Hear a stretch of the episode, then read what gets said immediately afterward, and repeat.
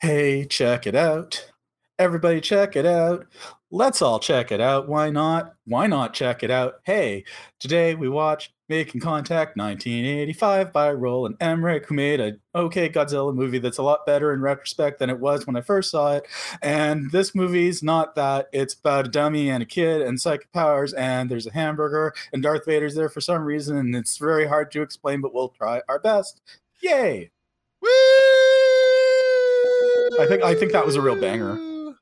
I love that Godzilla movie so much. This is such a digression, but like when the when Already. the the the legendary Godzilla movies came out, it really made me appreciate the Roland Emmerich Godzilla movie a lot more because at least it's trying to be fun instead of trying to be depressing. Anywho, I will say this. I've not seen the Emmerich Godzilla movie since it was in the theaters, and my friend and I watched it with our bright, shining little faces slowly turning to looks of gobsmacked horror at this nine and a half hour fucking nut parade where there's like Mhm. baby Godzilla eggs and Jean Reno is just like, where can I get real coffee? And uh yeah, I guess if it's good, maybe I'll watch it again. I didn't care for those legendary movies. Uh, the first two, I will say this: Kong versus Godzilla or Godzilla versus Kong. I thought that Mhm. was super goddamn sweet. Best of uh, best of that pile. I didn't see Skull Yeah. Island. oh, Skull Island's the actual best. Oh yeah, I liked that Kong a lot. I liked how they opened Kong versus Godzilla, basically like with him just chilling out, listening to what should be the Big Lebowski soundtrack. Like that should have been that Shalala song when he was just like, "I'll just Yeah. love hanging out and eating giant bananas or whatever the fuck I'm doing." it's true. Anyway, um, as you can, as our oh, um, I, I will explain. So our podcast is actually not talking about Godzilla movies. Unfortunately, our Yet. podcast is yet. Well, I mean, well, I'm sure. We'll, look, I'm on this podcast. We'll get to one at least. Myself, Anna Wasserman, and my friends Corey Andrew Dickinson and Joshua Kagan are here to check it out.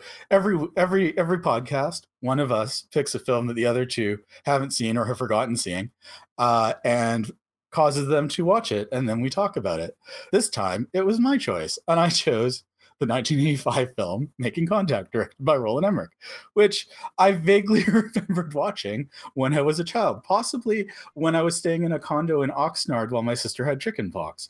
and i remembered almost nothing of it and it was driving me crazy because i'm like okay there's a kid. He has a dead mom. Bullies make fun of him. He talks to his dead mom on the phone and he has psychic powers or something. And it, most of what i remembered was basically wrong. And i was like josh josh you, you know about movies here's my vague description of this do you know and josh was like "Meh." Nope. I I went to my friend Dave Melito, who's smarter than all three of us put together when it comes to this shit. He was like, I don't know. It vaguely. I was like, you. mean- There is a Twilight Zone episode. Yeah. Seriously, and I think it's one of those like Richard Matheson classics where it's just like there's a Mm. dead grandpa and a kid talks to him on his toy phone. So, but like, but no, it not only is it this, it is, and not only is this a Roland Emmerich movie, this is uh this is literally being toured across uh, the United States of America right now with the Mystery Science Theater live show. Mhm. Um, they're they're they're they're selling out masked stadiums and theaters and whatever. Probably not stadiums. Stadiums. Why the fuck not? Uh, but sitting around cracking wise robot style at this. And uh, after watching it, I gotta say, I I I don't I don't think it's that bad. I don't think it's that bad of a movie. I I'm gonna say this easily, without a second doubt, until my dying day. My favorite Roland Emmerich movie. fair, fair enough. so anyway, this was tormenting me. I actually have a bunch of like old film manuals that I got at a library book sale, and I was going through all the ones from the 80s trying to find it. And one morning I I was getting up, I was having breakfast, and all of a sudden my brain was like, "How about making contact?" And I'm like, I checked IMDb, and I'm like, "All right, good job, brain." It's great. and then I and then I ordered a copy off of off of Amazon, and I determined that as soon as possible I was going to force Josh and Corey to watch it for me.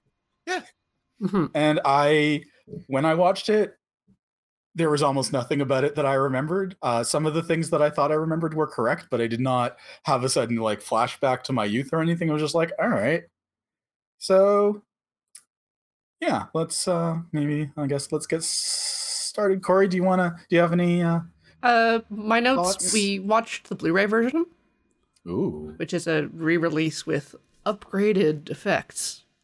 I don't Oh. know what the originals looked like versus this, but it was it was nice. And uh, the Wikipedia article is very very short. Yeah. The movie's from West Germany and was released What? there as Joey. Yes. Th- This is wait no no I did not know Roland Emmerich's German. I know. No it can't be. This movie was obviously shot in Virginia Beach, America, starring very American actors who spoke American and loved American movies like Return of the Jedi. and certainly we're not all overdubbed in any way, shape, or form. So I, every time I watch a movie that's not necessarily well regarded, I you know you try and look for like what was the fatal flaw, and sometimes it's everything. yeah. This is not one of those cases though, because I propose the movie looks fucking great for the time and the budget that they had. I actually think the music is pretty good. I think the special effects are pretty good. Hmm. I think the movie's biggest failure point is that they decided that it was for export and had to set it in pretend America and dub it with pretend American voices because that instantly made it stupid.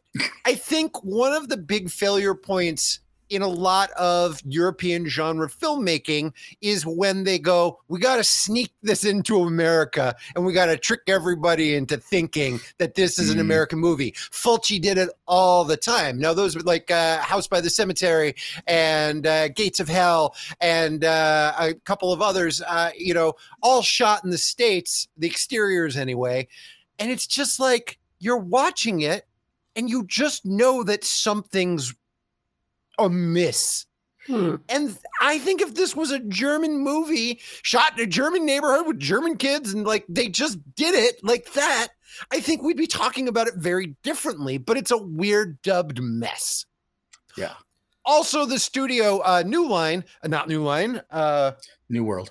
New World, uh, late of uh, Roger Corman founded that company, but he was Mm. uh, uh, he was off the books uh, by the time this came out. They also cut twenty minutes out of it. Ah. It is So w- surprisingly short. Yeah, it is. We it's we cut it short. That's you and only it's get an eighty minute movie that way. Very Yeah. dense. My impression of this film was that uh, Roland Emmerich saw Star Wars and liked it a lot and decided to make a, a Hollywood fan film.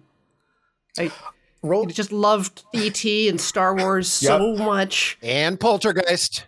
Roland Emmerich saw every kids, every popular movie with kids between the years of 1980 and 1984, and decided that he was going to make one too. I will say this: there's not a goddamn thing wrong with it. Everybody True. took a swing at trying to be Spielberg slash Amblin in the 1980s. This is, if nothing, one of the more successful ones.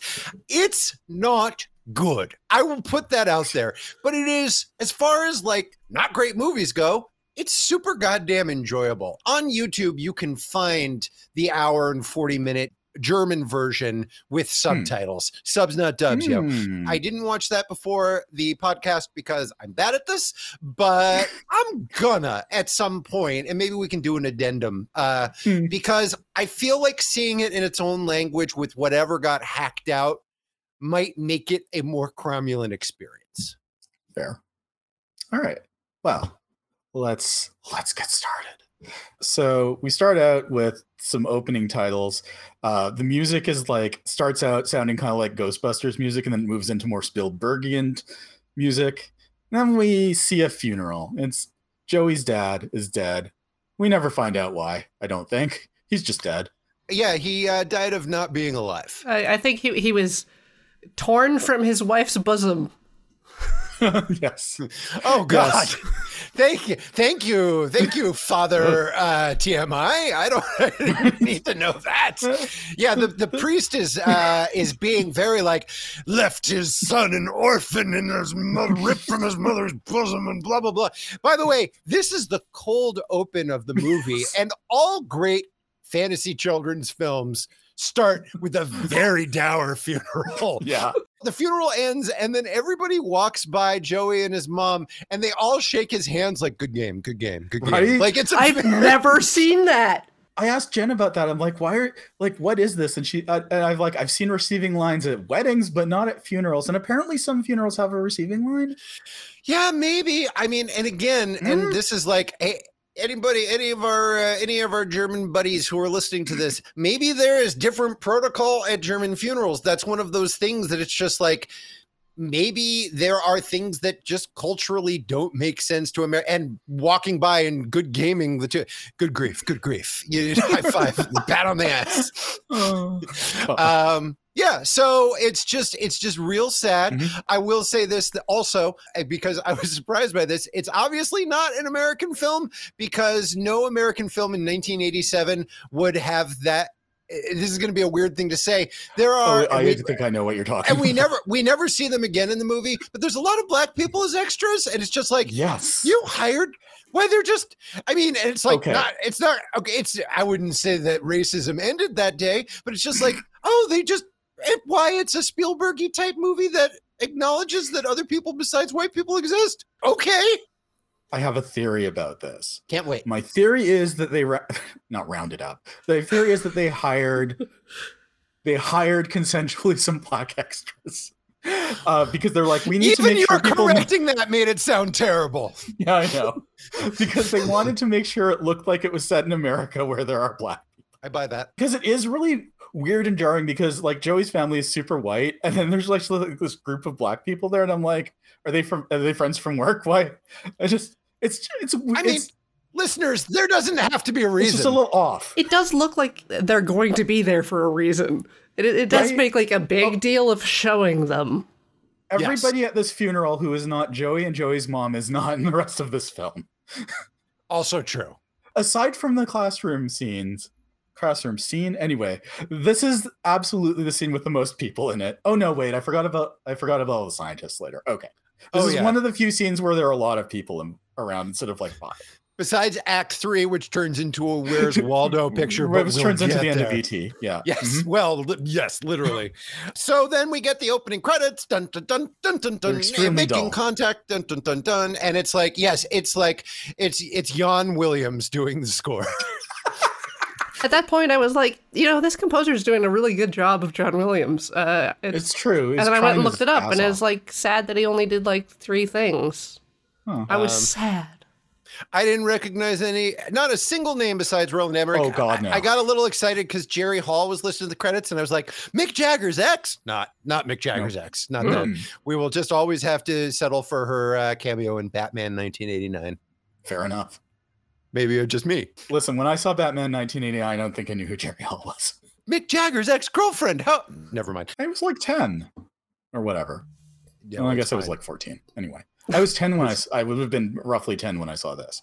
Anyhow, so then we get an exterior shot of Joey and his mom's house, which, even though I'm sure is a real place, looks fake. I think it's Setville. There's other like bigger exteriors of it, which I guess probably just use a different house. The geography of the movie is a little. ca- I I Oh, believe once again. I believe that this is a case of American exteriors, some Yeah. and German interiors. Oh, for sure. I really I noticed in your we share uh, the person who does the uh, movie this week shares their notes with the other people uh, and i noticed uh, Anna in your notes that you were like it's fakey looking and my note my note on that was like this looks fucking great because yes it's fakey looking but it's, oh, it's fake in a nice way. yes and it's exactly. lit really well and everything. It's just like it's just like okay, I'm trying to figure out if this is a set or not. Right. more what I meant. And the reason why we're talking about it for this long is because it takes up 45 minutes of screen time. it's amazing to think that they Yeah. cut 20 minutes out of this movie, and yet this opening shot of a house doing nothing except being foggy and, and spooky is a good 30 seconds of screen time. true. And it only gets longer when we get into the interior of Joey's bedroom, which is just littered toe to floor with branding. It's incredible. He's got so many things. It's a very American room, Corey, for an American boy who likes American things. And three football teams.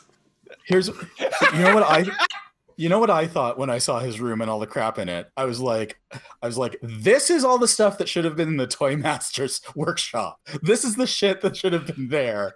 That's what kids wanted in 1985. There is not a painted toy soldier to be seen. We're referencing past episode Babes in Toyland, which you can and should check out. Like and subscribe. Tell your friends. He's got the Star Wars bed sheets. He's got the Oh. Sesame Return of the Street curtains. He's got Pac Man. Uh, he's got an 18 Donkey puzzle. Kong. He's got Everything.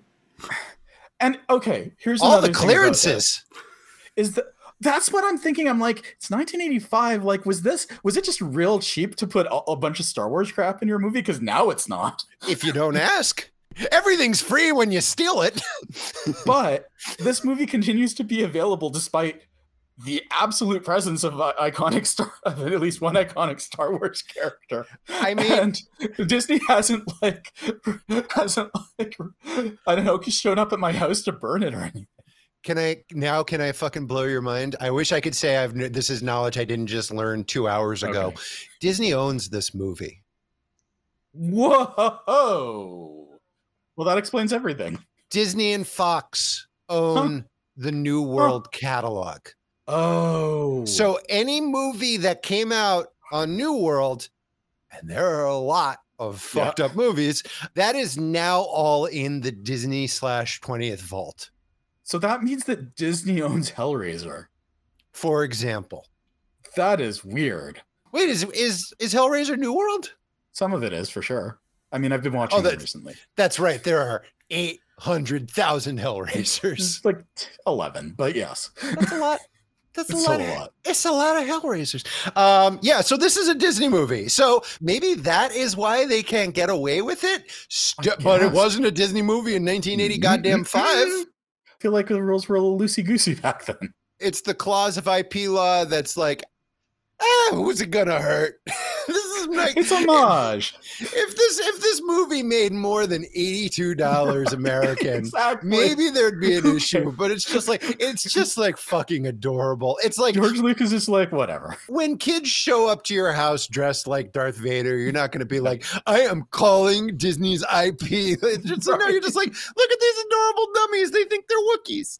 That's. Um, and that's what. Okay. And this movie is an adorable dummy who thinks. So this That's room, true. this very American room, where this very American boy is uh, sitting on his bed and looking at a picture of him and his dad, who is Gabe Kaplan uh, from Welcome Back, Kotter, and now professional poker player.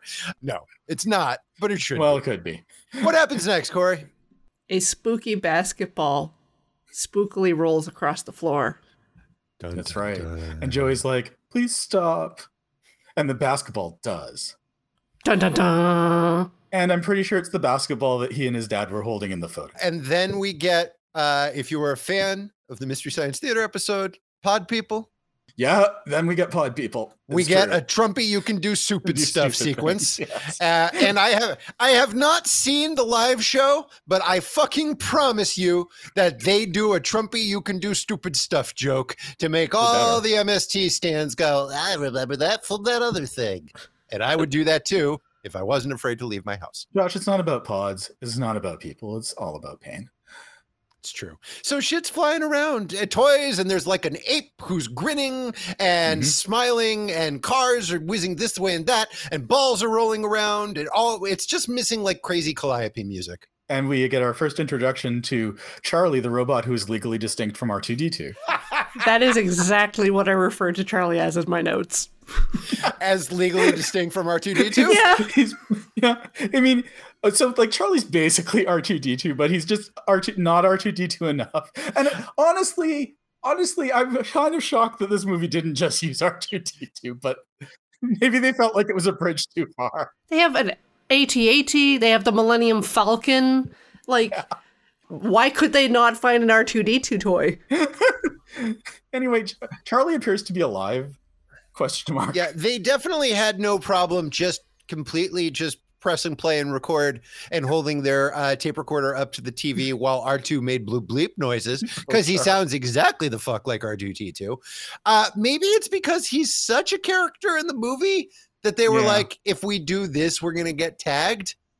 Hmm. So let's just say Darth Vader.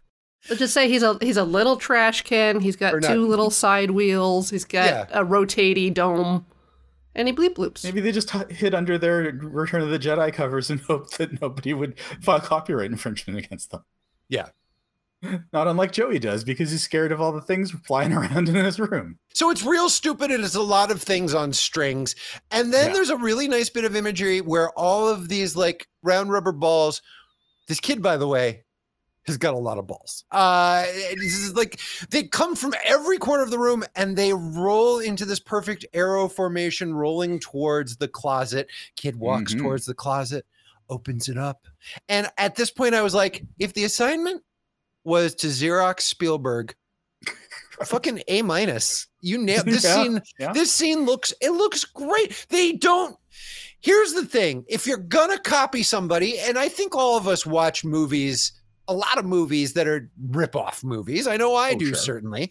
And if you're gonna do it, you got to do it all the way. And god damn it, this movie makes it gives it the old college try. I'm gonna give this movie a lot of shit because it deserves a lot of shit. But fundamentally, like in terms of like how it looks, it like the effects look good, the sets look good, like uh, it it does it certainly it doesn't look any worse than say like a poltergeist or something visually like it's about it's it's got a surprisingly good level of effects quality for for what's going on Sure. Poltergeist is a good call here because of some of the effects that are specifically used, but also the slats across the closet door and the closet glows red from within in a very, very cool way. Yeah. Mhm. And while it's glowing, I forgot to mention this before the balls uh, roll around and point an arrow to it, a phone starts ringing from within the closet. So he opens the closet door and sees this Ring, ring. glowing red telephone that I thought was like a Donald Duck telephone because it's next to a, you know, Disney Donald Duck toy. But uh, no, no, it's just a little red phone. It doesn't even have eyeballs or wheels. no but it does it does glow bright red when the dead are phoning you because joey answers the phone and it's daddy on the phone hi daddy Let's take a moment to let you know what the geography of quote unquote Virginia Beach, where this movie takes place, is. Virginia Beach, uh, a place that I've never been, but I, from this movie, I learned that Virginia Beach has one classroom, one Mhm. suburban house, Mhm. one spooky old house, yeah and With a. Krispy Kreme and a row of payphones. Yeah, it does absolutely has a Krispy Kreme with a row of payphones in front of it. Oh, and there's an ocean. Yes, there's a beach with a bunch of Oh other yeah, there's, a, houses. there's beachfront property. Yeah, there's Yeah. some Yeah. beachfront property. Yeah, lots of and lots of uh, lots of scenes you assume are like, oh, this is Virginia Beach. Obviously, a lot of shit. Nope, never. We just see it in the abstract. But anyways, by the old Krispy Kreme, uh, the payphones start ringing. And there's a creepy puppet for no reason. They use this exact montage three times. Yep. And it is not different each time in any way. It is it is the same. It is the same. They may shuffle the shots, but it is the same three shots. I mean, it always ends on the Krispy Kreme. It is a little Uh, confusing because the shot of the town is exactly the shot you would use for showing a blackout, and just nothing happens in it. I forgot to say this. There's also in Virginia Beach, there is also a skyline, which I guarantee goddamn to you is not the Virginia Beach skyline.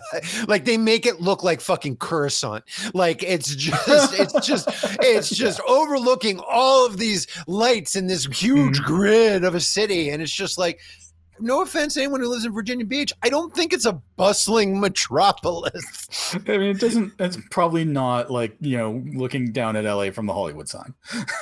Yes, as Corey said, there is amidst all of this a flash of a creepy puppet. We do get a little setup that we at least get an exterior shot of what looks like the Psycho House, but is definitely not Mm. because there is no way they filmed this on any lot. So you see a quick shot of this, uh, the Psy- uh, something that looks like the Psycho House, and a close-up shot of a ventriloquial dummy. And for any uh, Pee Wee's Playhouse fans out there, the dummy looks like Billy Baloney, elder statesman. Look up who Billy Baloney is. Okay, I was I was like, are you going to are you going to say Randy because I disagree? It's not Randy. Right. How dare you? Randy's got a square head. I know. Listen, That's Billy Baloney. Yeah, no, this puppet is ripped straight from Goosebumps. It's just, it's horrifying. Yes. yeah, it's like the Goosebumps puppet with a with a monocle. Does the Goosebumps puppet have a monocle? I don't know about Goosebumps. Just a Monocles dainty are little scary. suit. if you picture a ventriloquist dummy and picture it wearing a monocle, that is exactly this. It also has little goblin ears. Yeah, it's a little football head. He got a little football head. Uh, yeah, he's a little squishier than a usual one, but I mean, yeah, it's a scary ventriloquist dummy. he looks so beautiful. Anyways, all right. So now the so uh now the mom is she's doing laundry and flooping around the house and she sees kind of through uh joey's door that he's under sheets on a red glowing phone talking to his dad. And again it's a good look it's a good looking shot. As long as people aren't talking in this movie it's really good to look at. Like it's like, and again, it's a carbon copy, but they do a good job of it. Once everybody opens their mouth and you know they're all talking like they're about to uh, realize that Racer X is Speed's brother, that is when it's. I've used that joke before, and I don't care. It's a good Uh, joke. I like it. It's bad. It's an okay joke. Um, it's just stupid. But this scene is, and the mom like sees the boy talking on the phone, is like, "Well, now I got a crazy kid." He's having the most like prosaic conversation with his dead father. He's like, "Yeah, my toys started moving around. Anyway, I guess that's all there is to tell you about. I mean, mom's doing okay. I have to go back to school. That sucks. Uh, I don't know. I won first place in the spelling bee. Uh, hmm, I think my pubes are coming in. Anyway, how's your day going? I put some peanut butter on them, and we'll see what happens. oh yeah, there's this, there are these ghosts, and then my I lost my hair. Anyway, I uh I liked that it was a really I kind of liked that it was a really boring conversation because it felt Yeah. true to what a night. This isn't by the way like it's it doesn't feel like an older kid playing a it feels like oh no this is like a 9-year-old and Oh, this yeah. is how a 9-year-old would talk. Yep. unlike a lot of the other kids in this movie, which do not do this, I must say. Anyway, mom starts crying because her kid's crazy. And the next day, question mark. Look, this is okay. Now that I know that there's 20 minutes excised from here, I feel like this might be where it is because the timeline gets weird. Because it's described as the next day and also described not as the next day. But anyway, Joey's in school, and the class assignment was for everyone to bring in an egg because they're nine and they don't have to do real homework, I guess. They're learning about Mr. and Mrs. Rooster. Yep. Anyway, there are mean kids who are bullying Joey because his dad's dead and he says he talks to him on the phone. So they swap his regular chicken egg out for a horrible black egg that when Joey opens it up has a cute skeleton keychain and a mean note in it. And I'm just like, these are some very mean kids, even by kids' standards. We don't see what the note says, but I guess we all have to assume it's just like ha ha ha your dad's dead. Dad's dead. Yeah, that's what I was. That's what I assume. Like, yes, they're making fun of him for saying he talks to his dad on the phone, but a lot of it is just them making fun of him that because his dad's dead in the first place. also, uh possible uh startup idea goth kinder eggs. You know what? If I knew I could buy a black egg with a cool skeleton keychain, I would probably drop a buck fifty on it. Be the egg you want to see in the world, my friend. The teacher, Martin, only first name known, is checking on all of the students' eggs that they haven't smashed or eaten at this point, notices the black egg, and picks up the note to read it, and is like, hey, where's your real egg? You, you remembered to bring it. Your mom provided you with a real egg for sure, right? Today on Egg Day? Which one of these kids stole your egg? Point to them. he's like, and he's like, "Tell me who took the egg." Also, I, I, want, I really want to highlight this because it's amazing. As Corey sort of made reference to, there is a there is a large child who during a just during a tracking shot just like puts his whole egg in his mouth, Yep. and his teacher's like, "You just had lunch." That's his concern. We'll meet this kid again later, and uh, and I, I have him in my notes. Once again, this is not to body shame. This is the world of the. This is what the movie wants You you, called him to fat kid, refer- didn't you? It's fat kid because the Yeah. movie We all we this all did is- this. This is the only kind of besides the fact that he's a little mean this is the only thing that the movie gives us to go on about this kid's personality is that he is fat and so therefore because he is fat god help you if there is a piece of food within a country mile of his goddamn mouth he is going to grab it and just shove it right the fuck in there case in point a possibly raw egg It was a hard boiled egg. He put salt on it. uh, I don't think that proves anything. And that's also al- not the not also, the it was not shelled. That's funny. That is just that kid's protein snack. Maybe he's keto. I will say this: Fat Kid does get, and he doesn't get a lot, but he does get more characterization than Black Kid, which is to say, any besides being black. He's not not in most of the shots. I think he might be an insert kid. The group of bullies sort of waxes and wanes. There's sometimes it's a couple, true. sometimes it's three, and then by the end of the movie, it's like fucking Brockhampton. Like there's like 22 bullies. There's like the core four, which are in class with Joey, tormenting him day in, day out, because he told them that he talks on his phone with his dad, who is dead. There is one thing I want to jump back for just a second as the guy representing the uh, lower 48 here. I will say that, uh, as is completely jibes with my American childhood, every class starts with uh, children sitting rock still at their desks, not standing up, not with their hands on their heart, joylessly singing My Country Tis of Thee over and over and over again until the teacher decides that he's had enough. Because America. This is what happens in America in this American movie that takes place in America. Anyways, Mhm. Joey told all of the bullies that he talks to his dad on the phone, and I feel like Joey needs remedial being bullied classes. Okay. All right. As somebody who is in not I mean my dad didn't die and I didn't talk to him on the phone, but as a kid who was the same age as Joey and being bullied, I would absolutely have done that because when you're 9 and you desperately want your bullies to be your friends, you will tell them anything that you think is interesting. I never had much of an opportunity for conversation with my bullies. Uh, Oh. There was it was mo- it was mostly just sort of like it was mostly punching. Oh, my problem was my bullies were also my friends some days, so it was complicated. Ugh, not not It was a bad here. situation. That's not that's not great. I understand the feeling. There are definitely there Hmm. were definitely t- as I got older, I realized I could make them laugh, which is not the same as friendship, but it gives you at least enough time to f- fucking waddle down the hall. you know, right. Just Like, if they're laughing, they're not punching. they're- if they're laughing, they're not Uh-huh. punching. It gives you enough time Right. to go hide in the theater department. Also, also my experience as well. Childhood sucks. Anyway, moving on. Where is Joey's egg? Where is Joey's egg? Let's get back to that.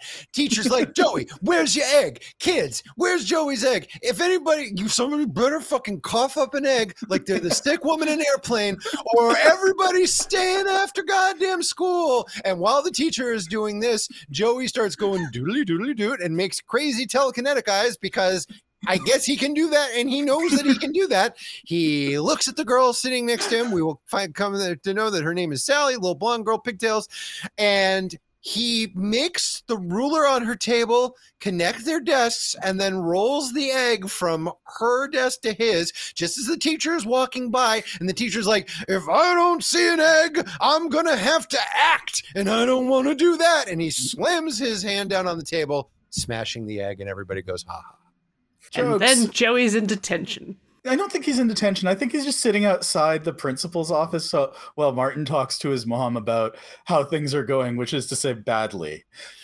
while he's sitting there waiting for his mom and Martin to uh, finish their conversation about how he's crazy, uh, a million children run by, and one by one, it's like the opposite of the receiving line at the beginning of the movie. exactly that. It's like bad job, bad job. Bad job. Bad job. Ha ha, your dad's dead. Is that your backpack spill? Hey, your dad's dead. Ha ha. We should call him on the phone, jerk. Ha ha ha ha ha ha. Bye. Fortunately, his Iron Man comic appears to be okay. Yeah. An Iron Man comic. He is everything. You know, it's back wait- in the days when Iron Man flew around like a flying squirrel with his legs and arms outstretched. Oh, yeah. Old comics, like okay, so the standard this the standard Superman like arms in front posture is not in older comics. It's flying squirrel style. That's how that's how they depicted flight for a long time, and it's always delightful. I feel like that makes more sense, though, right? Like, I mean, aerodynamic. It's less aerodynamic. what? It's less aer- aerodynamic. Well, not for the squirrels. The squirrels have those squirrels have gliding. Um, Iron Man had little armpit wings, didn't he? Josh, Iron Man does not have little little fleshy wings combining his his legs and Spider Thank you. Man has little I- web wings. But let's make a note in case Cronenberg ever wants to direct an Iron Man movie. No, but I thought Anna just said he uh, that Iron Man had little like metal armpit wings. no, Is- is he had his no? arms and legs spread. No, he just Oh. had them spread out like a flying squirrel. Sorry, like a flying squirrel, but without the skin, the big piece of skin between arm and leg. Oh well, why didn't you say so? No, that's impossible. I just thought that was implied. Sorry, arms and legs akimbo. like, the great- like the greatest American hero. Uh, okay, so now we're in on the the teacher and with Martin and uh, the mom, and Martin's just like, "Your son is making claims that he's talking to your father on a, a phone and blah blah blah." Has he tried not being punchable? right. I'm not being a, a freak. The teacher definitely kind of makes it sound like, well. The kids are making fun of him because his father's dead, but he did say a weird thing, even though he's nine and experiencing terrible trauma. This is probably his fault. Also, maybe he needs a new dad, and I'd be willing to do that. this is not text, but it is absolutely subtext in this film that Martin and, and Joey's mom are going to end up together. Absolutely. That could have been something that got uh, Deep Six in the missing 20s. Yeah, could be. Hmm. So while that's happening, and while they're both like, "Yeah, Joey sucks, right? Yeah, I hate that he's my son, but that's all I got left now." Out in the hallway, a little pigtail blonde girl who Joey magically stole an egg from is like, "Hey, what's up? I'm blonde and one, and I don't really have much of a character." And then Joey's like, "Doodly doodly doop," and her pigtail braids start Pippi Longstockinging. And she's delighted. They smile at each other, and it's it's really cute. And then things are gonna get Yeah. serious because it's time to go home. So they're in the car. So here's the thing about here's the thing about this movie is that a lot of the conversations people have in this movie are the same conversation again about Joey talking to his dead dad on the phone and how it's maybe a bad idea. Which adds to okay, here's the thing about this movie is I, I want to say that this movie has a very dreamlike feel to it. Just partially because of the weird doubling, partially because of the pacing, partially because of the way things happen, but also because it kind of feels like the same things keep happening over and over with with nary a changed result. You're absolutely right. It is the same conversation over and over again. I thought what you were going to say, which is also Mm. true, is that this movie has a lot of conversations where you can't see either of the characters and their mouths aren't on camera. Yes. Also true. and that is to its credit, frankly. So most of this car scene is so ADR'd that I even wondered, like, e- are the actors in this car, or did Roland Emmerich just hang out and just wait to find a car driving by that looked like the car in his movie? It's is, something big and metal and rectangular. is this like mysterious skin where they just didn't want the actor who plays Joey to be in the same scenes as adults? Um, oh, we also, oh, by the way, Anna, mystery solved, although it could be a completely different thing in the German movie. Uh, while they're having this conversation on the radio, we hear the DJ say, hey, what's up, Virginia Beach? At which point I paused Ah. the movie and laughed for 45 minutes that I was supposed to believe that German Euroville, USA was of all goddamn places Virginia Beach, the least Germanic and European place America has to offer. I don't know anything about Virginia Beach. I assume it's like a coastal Californian community of some kind. It is actually in Virginia. Uh, we're we're funny that way, uh, and uh, and that's about it. And it's Is Virginia on the coast? I don't know geography. It's a it's an it's a it's fuck. Now I'm going to sound like an idiot. Uh, or belie- I believe it is. A, I believe it's on the East Coast. Yeah, no, it's East Yes. Coast. It, yeah, Okay, Virginia just sounds like it, an interstate rather than an outer state to me. It's one of the first states. it's true. I don't know things about. Look, I know about Sentai. I don't know about this. Yeah, no, no, neither. I just the other day I was like, I wonder if I could like fill in all the states on a map, and I was like, oh, I'm literally the person Oh who, no. uh, I'm literally the person that smart people make fun of. I can do the four on the left, and that's it. It's weird I'm vaccinated, quite frankly, uh, because otherwise I am shockingly not smart. Jen once laughed at me because I wasn't sure what order the prairie provinces were in. There's three. Yeah, no. I, anyway, I had it was some it was some very simple aspect of Canadian geography that I was unsure of, and she was She was a little concerned. You know, Everyone the- forgets about Manitoba. It's fine. I don't care about where things are very much. Yeah, look, you know, don't know mustard. No, Fuck. Yeah. you know, one, two, three. You know, don't know much about history. Don't know much Uh-huh. geography, but I Uh-huh, do uh-huh. Know we should get back to talking about this movie. Anyways, There's already a report on weird phone problems. so we know two things now. This movie takes place in Virginia Beach, which, comma, no, it doesn't. Uh, and then last night is when all the phones went banana. This brings up a puzzlement, if you will, because if the phone thing happened last night, which we know is when Joey talked to his dad for the first time, presumably. Between Yep. 8:30 p.m. and 9 p.m. Your Honor. So at 9:30 p.m., did Joey phone all of the bullies in school to be like, "Hey, guess what, guys? I talked to my dead dad on the phone, and they were like, "Holy shit, we got to get a weird egg together pronto for tomorrow's egg for tomorrow's egg day, so we can bully Joey about his stupid shit." The magic ghost powers overload the phone system whenever it's being used. So he didn't make that phone call. How did they get like a black egg with a skeleton and a note together so quickly? Okay, so let's. So this is. Let's say that this is. on this. We're really gonna do this. Uh, the so let's say that this is late in the day. Um, so this is like maybe it's the last class of. It is the last class of the day because he smashes the egg and Oh, then and he's already the kids. the guys had lunch. The guys had lunch. So this is late in the day. So what the kids so he obviously this is like while they were all hanging out in the playground or maybe during recess, Joey was trying to like big time everybody and be like, "Hey, I don't want anybody to like get jealous or freak out or anything, but I talked to my dead dad on a toy phone." Jealous. Okay. Uh and the kids were like we're gonna so and i also think anna these are two separate things So, so The did the fu- did the the f- kid run to the five and dime at lunch? No, but these are these are bullies. So you got to figure They're just ready. You got to figure it's like let's look around the school. Maybe there was like a black egg from like the art class from Easter, And, and, you, then you know they got lockers full of skeletons. A skeleton from Cinco from uh from Who Dio, amongst us Dio de los Muertos. yes. Okay. Now, sure. so the only, but I will also put this out here. We all, the kids all knew that today was the egg assignment. So there is no proof that the note says, haha, dummy, you talked to your dead dad on the phone. That's the easiest part for them to do. Right. But my point is, is that the kids prepped a whammy egg. They were gonna bully him no matter what. Hey, Yes. if it's a, if it's Oh, a day of the, if it's a day of the week, there's going to be bullying. They're good. That's what bullies do.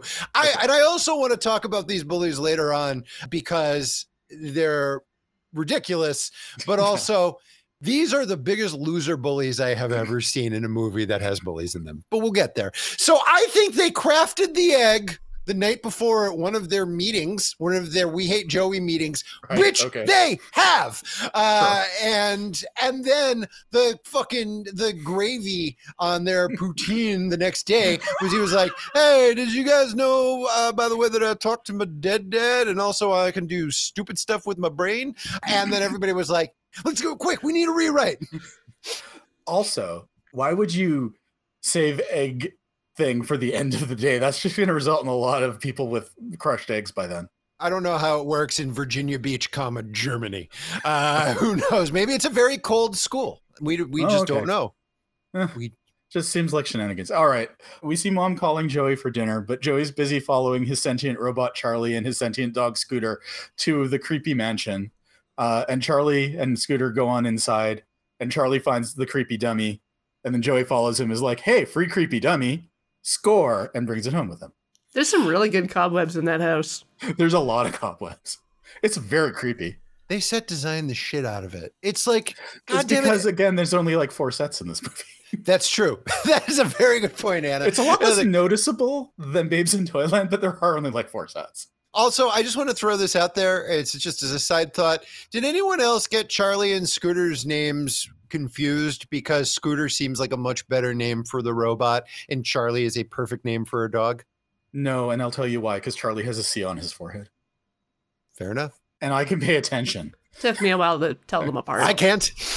don't, I don't look, I, I I don't know why. Yeah. Probably because I like robots more than I like dogs. Not a lot of people know this, but Anna is always looking for people's BIM marks. Uh, huge fan of the apple and always just wants to make sure, just looks at the forehead first to make sure that you understand that, hey, hey, hey, BIM's on the way. Corey, have you seen the apple? I forget everything about it. I remember it's called Okay. the apple. I'm changing my selection. I was so excited. All right, we'll do Spencer. They're very Thank you. similar films. we can we can watch the apple later, Josh. It's okay. We're going to be doing this podcast until we die. um, Well, or until two of us dies, and then Uh, the remaining one gets the gold. Back at the house, the dummy is put up on the dresser. Charlie is meandering about the floor, and uh, the dummy goes, blah. that's how I spelled it too. Blah. and the robot is like, "Whoa, this ain't good." And then the dummy uh, basically uses Ziz magic dummy devil powers to bury Charlie in a yiff pile. What do we think Charlie's deal is? Because I'm pretty sure that Charlie only is only sentient because of Joey's magic powers, but he also acts completely independently of Joey as well. Could be an avatar for the dad. Oh, Maybe, maybe yeah, that's a that's a big swing on my part. uh, it makes as much sense as anything else, honestly. Yeah, But also, nobody seems to think it's odd that this robot is wa- wandering around doing things that like are like require advanced AI. yeah, but nobody sees it except nobody sees it No, doing those its bullies thing. see him and the, the little girl and everything. Yeah, Sally gets introduced, but mostly this all happens Uh. too fast. I Yeah. suppose. I think anybody under the age of like 12, which seems to be most of the cast, would just Hmm. see a robot zipping around of its own accord and be like, hey, neat. And no Yeah. adults see it like doing things as a sentient being. So I I- guess. My best guess is that like Joey's subconsciously controlling it, and it's like something like that. But I mean, there's no real answer. The robot does absolutely have thoughts and feelings and stuff Mhm. while Joey is out of the room. So it could, yeah, who knows? It could be, it could be, it could be an avatar for Joey. It could be an avatar for the dad. Anyways, but the robot's like, oh, there's a problem with this dummy, and the dummy throws a million stuffed animals at it. hmm Yep, I think the robot is just sentient through magic. Meanwhile, Joey's dinner is probably moldy, which is a terrible thing to tell a child before you feed them. But they sit down regardless to their To the- the delicious delicious American dinner of Everyone's- scrambled eggs. of scrambled eggs, toast, and nothing. Oh, there's ketchup and milk. Even I was like, that's too much ketchup. That is too much ketchup. You know what I don't want to eat as a meal at, at- like ever at any time is scrambled eggs with milk. Gotta drink milk with every meal. It's Yeah. too white. It's two white things. I don't want to have white food and white beverage That's simultaneously. what the red It's sauce gross. is for. Eggs I are yellow. Maybe the they're white and yellow. Anyways, Joey's supposed to be eaten instead of asking stupid questions or watching stupid cartoons. Stupid public domain cartoons. The mom turns off the TV. Joey zizzes it back on with mind powers. Then he pulls his glass of ET milk across the table towards himself. He has an ET glass. Yeah. Yep. Oh, They- one of the fun one of the fun things that you can do in the, while watching this movie is to is if you don't rem- remember the exact dates other movies came out, which I sure don't, is to use product placement within the film to figure out what other movies were made before this. one. It's yes. It's a good all- game. They're all there. Yeah, they're all. I mean, there's no Goonies paraphernalia, but that's about it. There are other branded things such as Coca Cola, Budweiser. Mm-hmm. I think Clorox, all the cleaning products are out in the counter. Anyway, Joey's mom's amazed by Joey's cool magic trick, and she's like, "Do it again." He's like, "All right." And he does it again. She's like, "Do it again." He's like, "I'm so tired of doing this." She's like, "I want to see how you do this trick." He's like, "It's not a trick." And she's like, "Oh my god, you're magic." Yeah, and then everybody just has a good night's sleep. And to that, I say, absolutely not. This is one of those things. This was one of my main complaints uh, in our previous podcast, uh, talking about uh, Kamen Rider ZO, uh, is that people just have real lackadaisical responses to uh, Sure do. fucking amazing, mind blowing shit. And so the mom basically sees that her child now has Jedi powers, cannot confirm how the trick is being done, but it's just like, you're silly. Well, good nighties. you know, it's just Well- like, no, no, no, no. He's like, "Oh, I just wish him daddy helps me." Yeah, which is not the creepiest thing a child has ever said out loud. Absolutely not. the creepiest thing a child Oh, has said. and and here's something that if you hear this, if you are in a movie and you hear a child who can do psychic stupid stuff say, "Mom, you don't have to be afraid. You call an Uber right now. You get in it and you say that way until there's something else that's not here."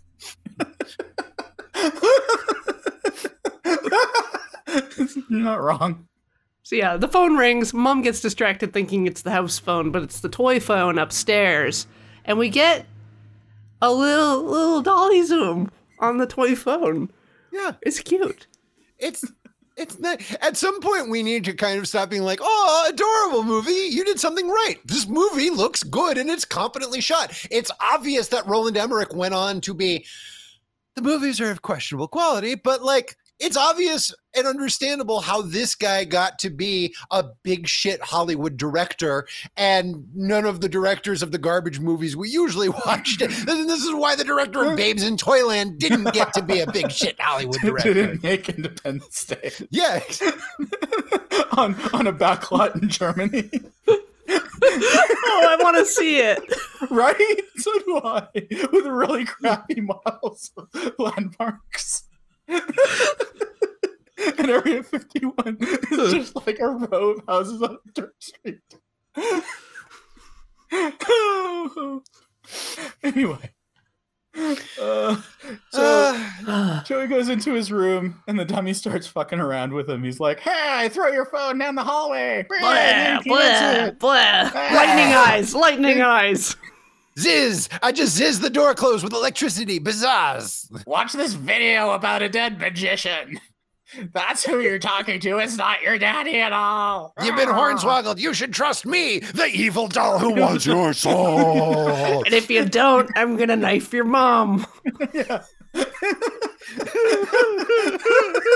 Here, let's watch a video of your mom cooking, and let's see all the knives on the wall. Oh no, the knife is floating in the air. It's spinning. And by the way, the television now the television turns on of its own accord. We see the story of the spooky ventriloquist and its spooky dummy, and he died spookily, and who knows what happened to the dummy. And then the TV flies over and looks good enough as it flies. Like it's no worse than like batteries not included or some shit. Oh, yeah. it flies over and then it switches over as they said uh, to the mom in the kitchen and this is scary and good it's the tv is all fucked up and bent and staticky uh, if you listen to our censor episode young people you know what static means uh, and uh, and it's scary it's scary they did they did a good it's I like so much of this movie, and I'm kind of mad at how stupid it is at the same time. Yeah. yeah. Anyway, the knife narrowly misses mom because she hangs up the phone and walks away just seconds before getting stabbed. And then we go back to Krispy Kreme. Listen, if the phone rings, you got a cream. That's the rule. Dial one nine hundred Anna. One nine hundred Anna. Hey, hey, senpai. What are you doing? Sen- senpai? Senpai? No, Hi. S- Senbei. Listen, if- Senbei. Hey, Senbei. Hey, senpai. What's going on? You, but is your body pillow at the dry cleaners? Well, guess what? that- hmm. For just 99 cents a minute, I'll be your La Blue girl. God. That's a good reference. Thank you. It's the it's the only hentai title I know. Uh, Assuming La Blue Girl wants wants to talk about Sudan a lot. Probably. Who knows? She's into a bunch of stuff. Do you like body horror? I do. That's spelled B A W D Y. Body. Body That's horror. right. Have you ever Hey. wished Videodrome was even more sexy? I have. Hey, do you want to see where I'm going to stick this tape? You want to hail the new flesh? Call 1 900 Tummy Pouch. I don't even know I'm doing this podcast when I could be raking in on niche phone sex calls. Side side hustle. You get, if you tell people you were on the hmm. phone with the blue girl, you're gonna get bullied so bad. hey guys, guess what? I, uh, last night I called that blue girl on my toy phone, and we talked about video drone. You're gonna get the worst egg. I can't even imagine. Oh, I don't want to know what's in that egg. It's just slime and a, it's slime and a tentacle. Possibly recognizable or not. if you're enjoying these jokes, stay tuned for my Shibari joke in about 45 minutes. Oh, I made that joke too. nice. We we both need therapy. so true. Mom has tracked Joey to his lair, uh, the Yeah. bedroom where he screams a lot in, and is like, "Hey, Joey, what's the problem? Why are you trembling? Are you scared?" He's like, "No, I'm not scared of anything anymore." it's been burned out of He me. He tackle hugs her, by the way. Yeah. Which is like you can only do that in one. You can only do that shot once because it looked like that woman's spine was going to Yeah, snap. you need a new lead actress at this point. Life is cheap in Germany. The next morning, Joey's mom is reading an, a newspaper that mostly has an article about the phones being off, but also has a very unfortunate article that I'm not comfortable quoting the title of. But just be aware it uses a word we don't use anymore. and I had to rewind. I'm like, did I see that word? Oh no, I did. It's the R word Oh no! in the It's headline sort of an like- article. Like it's like new rights passed for the. Yeah. And I'm Oh, like, I don't okay, well, that's. Yeah. I'm not even sure in the '80s we, we they would have written it that way.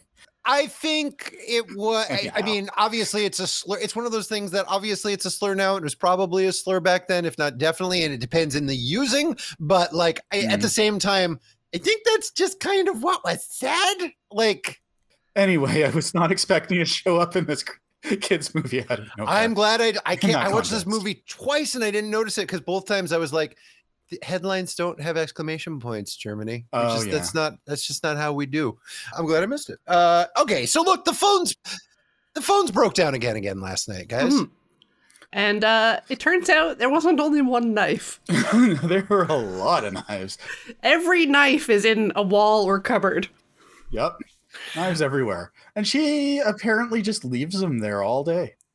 Yeah, Joey walks in. He's like, "Wasn't me." She's like, "Why would you start that way? Do you know who it was?" He was an evil dummy. I'm gonna go bury him in the backyard now. Bye. I have I have stuff to do. Just in our yard. I mean, I'm not gonna. I, it would be crazy to walk like farther farther into the lovely town of Venice Beach. Not sorry, Uh, Virginia Beach. Virgin- and bury him across town somewhere. This is another place where I feel like we did we lost time from the movie because it's a very quick cut from him saying, "Mom, here's what happened. The dummy made the knives fly through the mm. air, but also it's because he doesn't want me to talk to my dad. He's evil." And then we immediately cut to him burying the doll, and it's just like Come on, there had to have been a little more conversation here. The mom had been like, Yeah. Are you going to go to school or something? Like, what's happening with you now? But instead, it's just uh he's burying the dummy in a shallow grave which by the way i don't know how you two felt very satisfying very satisfying to see a creepy dummy Felt like being it should have been a buried in- little bit a little bit deeper, but he is only nine. yeah exactly It looked like hard ground. Yeah. yeah very rocky terrain Oh, true. In Virginia Beach. yeah yes nothing but nothing but rocks nothing but rocks uh that's Hmm. their that's their motto that's the beach motto It's, it's in the Canadian Virginia Shield. Yeah. Beach. Nothing but rocks. Um, Sally, uh, the little bit pigtailed blonde moppet, is standing there just staring at him, not having any personality or character besides girl who looks at Joey and says, "What are you doing?" Um, The bullies are doing reconnaissance out in the woods, which I later discovered were right there. Um, Yeah, so they they're they're spying on Joey with their binoculars and the little remote, remote control tanks, and they're like, "Oh, he's burying treasure." Yar. I would, Yar. li- and now I would like to initiate the conversation about how these bullies are complete losers. Sure. Okay, go ahead. I feel like if you are bullying on school grounds, you're a bully. And this is what scho- schools have bullies. This is what you do. And this is how these things work. If in your spare and or leisure time, you are figuring out new ways to bully a kid, and like spying on him and having like and we'll, we will have this later in the movie having meetings where they're all sitting around talking about how they're going to get him you are the loser. It is in fact you who is the loser. You are the clown goofball because you apparently have literally not to do with your life than just follow this poor kid around and figure out how to make his life miserable. What is it you are doing with your i think this about commenters a lot. Like Mm. what are you doing that like you guys are all pathetic if you don't think like well what's the amazing thing that you're doing? Like what are you you're sitting here fucking on a saturday night posting comments just just like i am you asshole. What are you doing? No, they're telling that they're speaking truth to power, obviously. i just i don't know. The i found these bullies a lot less threatening when i realized like oh they don't have anything to do. Hmm. it's sad. I mean, they're not, yeah, I mean, they're a bunch of loser kids, but also, like, if you're the kid being bullied and the loser kids are spending all their time bullying you, that's not great for you. it is definitely and I don't think they're going to understand if you explain to them that, like, actually, guys, you're the real losers because you spend all your time bullying me. They're they're just going to put sand in your pants. Oh, 100%. This is a hindsight 2020 type situation. But what it did is it made me feel a little better about all the kids who bullied me because I was like, Uh-huh. What dorks? Jesus Christ. Like, it's just, it's just a dorky thing to do with your free time on God, your Hmm. one life on God's Hmm. precious earth. I don't know, This I matches my impression cops. of uh, TV bullies from the Americas. Uh, you get like your Mm. Power Rangers bullies who are always in the peach pit. you get your its who are in the the ravine Uh-huh. stabbing the fat kid. Uh, you got uh, Yeah. uh, the never ending story where Oh, you yeah. everywhere, every which way, even even to other planes of existence, the bullies will chase you. Sure. I Mm. just I just feel like these particular bullies, their how's this? Their ratio of bullying success to bullying failure is way off. They're not good at it. Mm. They Mhm. should definitely rethink things after Joey uses his Firestarter mind powers to Yes, crush to their blow- tanks. Totally. Oh, let's get into it. So these kids have tanks that we have to assume are armed somehow. Yep. Yep. because Charlie the robot gets stuck between them, and the, our heroes are like, "Kids, uh, Charlie, move, move, Charlie, you're gonna get." And then the tanks go patoo, patoo, and Charlie falls over, and the bullies are like, "Ah, we knocked over your robot." With our tanks, and then what are you gonna do about it? You're gonna call your dad, and then his eyes get real narrow, and Joey's just like, "I don't know about-" and then not just kapah, it's like Mm-mm. Those fucking tanks explode. Cherry bomb can be seen from the, the ISS explosions. It's great. Fireball. Yeah. Yeah. In all the confusion, one of the the bullies grabs the the secret treasure that Joey was burying and is like, "Oh, oh, In like the qu- uh, such a quick insert shot that's almost subliminal. it's just waving the dummy in the air." Yeah. Yeah. And then uh, Martin the teacher shows up because Joey wasn't in school and he's walking through the detritus of the war zone and he finds the dummy. He's like, oh, I guess I should bring this with me. Yeah. And he just wanders into Joey's house without knocking, without ringing the bell, without announcing himself at anyway. Anna, the door was open. If that's the that's how it is in America. In, Is if the, yes, if the door is open, you just you just, walk right in. You, Uh, you just walk right in. especially if you're a man walking in on an alone woman. That's the absolute. Oh. That's the best case scenario. Uh, Hmm. And so when she gets scared, you can go. The door was open, and then she goes, "Oh my bad. You want to stay for dinner?" Do you want to be my new husband? Please don't look under all of these assorted towels and aprons that are draped over these knives, concealing them in the walls and cupboards. I guess that was her solution to the knife issue. Let's just hide these. That's how I would solve. So what if, they- what if she it. needs knives later? What if she has to cut some steak? She knows where to find them. She only makes eggs and Oh, that's a good point. thin Yeah, soup. No, she makes soup. Maybe she made some Toronto chicken soup. Mmm, German style. Yeah, Germ- Some good old fashioned Toronto German Virginia Beach soup. So here's a bit where I'm not sure anything was actually cut because the teacher is like, "Hey, did you think about that thing I suggested?" And mom's like, "What?"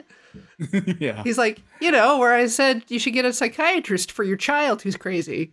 And she's Whoa, like, whoa, "What? whoa, whoa, whoa. I don't remember that at all." It's 1985. I can't stigmatize my child with psychiatric assistance. Are you mad, sir? You know what? Joey definitely needs therapy though. Not even with this not even the psychic stuff. I think he just needs someone to talk to about how sad he is. It's a movie about not dealing with grief directly. You blew my mind. Did I? I- I've just been calling this movie not the Babadook the whole time. Ha! Oh, I've just been I've just hadn't thought about it at all. yeah, it's just like if if maybe this kid wasn't if maybe this kid wasn't left to his own goddamn devices after his goddamn Uh. father dies, he wouldn't be under a blanket talking to a devil phone. You know, like no, you're not wrong. Okay, yeah.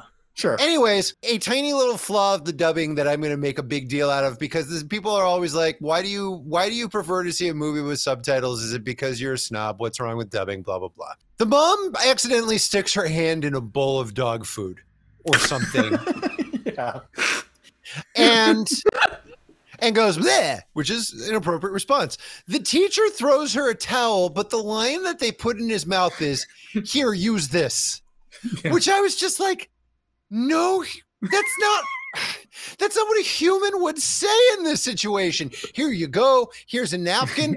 Nothing. Here's just you know It's- just throw her a napkin. But it's like it's the it's such a weird people either speaking in their speaking and writing in their second language or it was dubbed in to match the lip flap.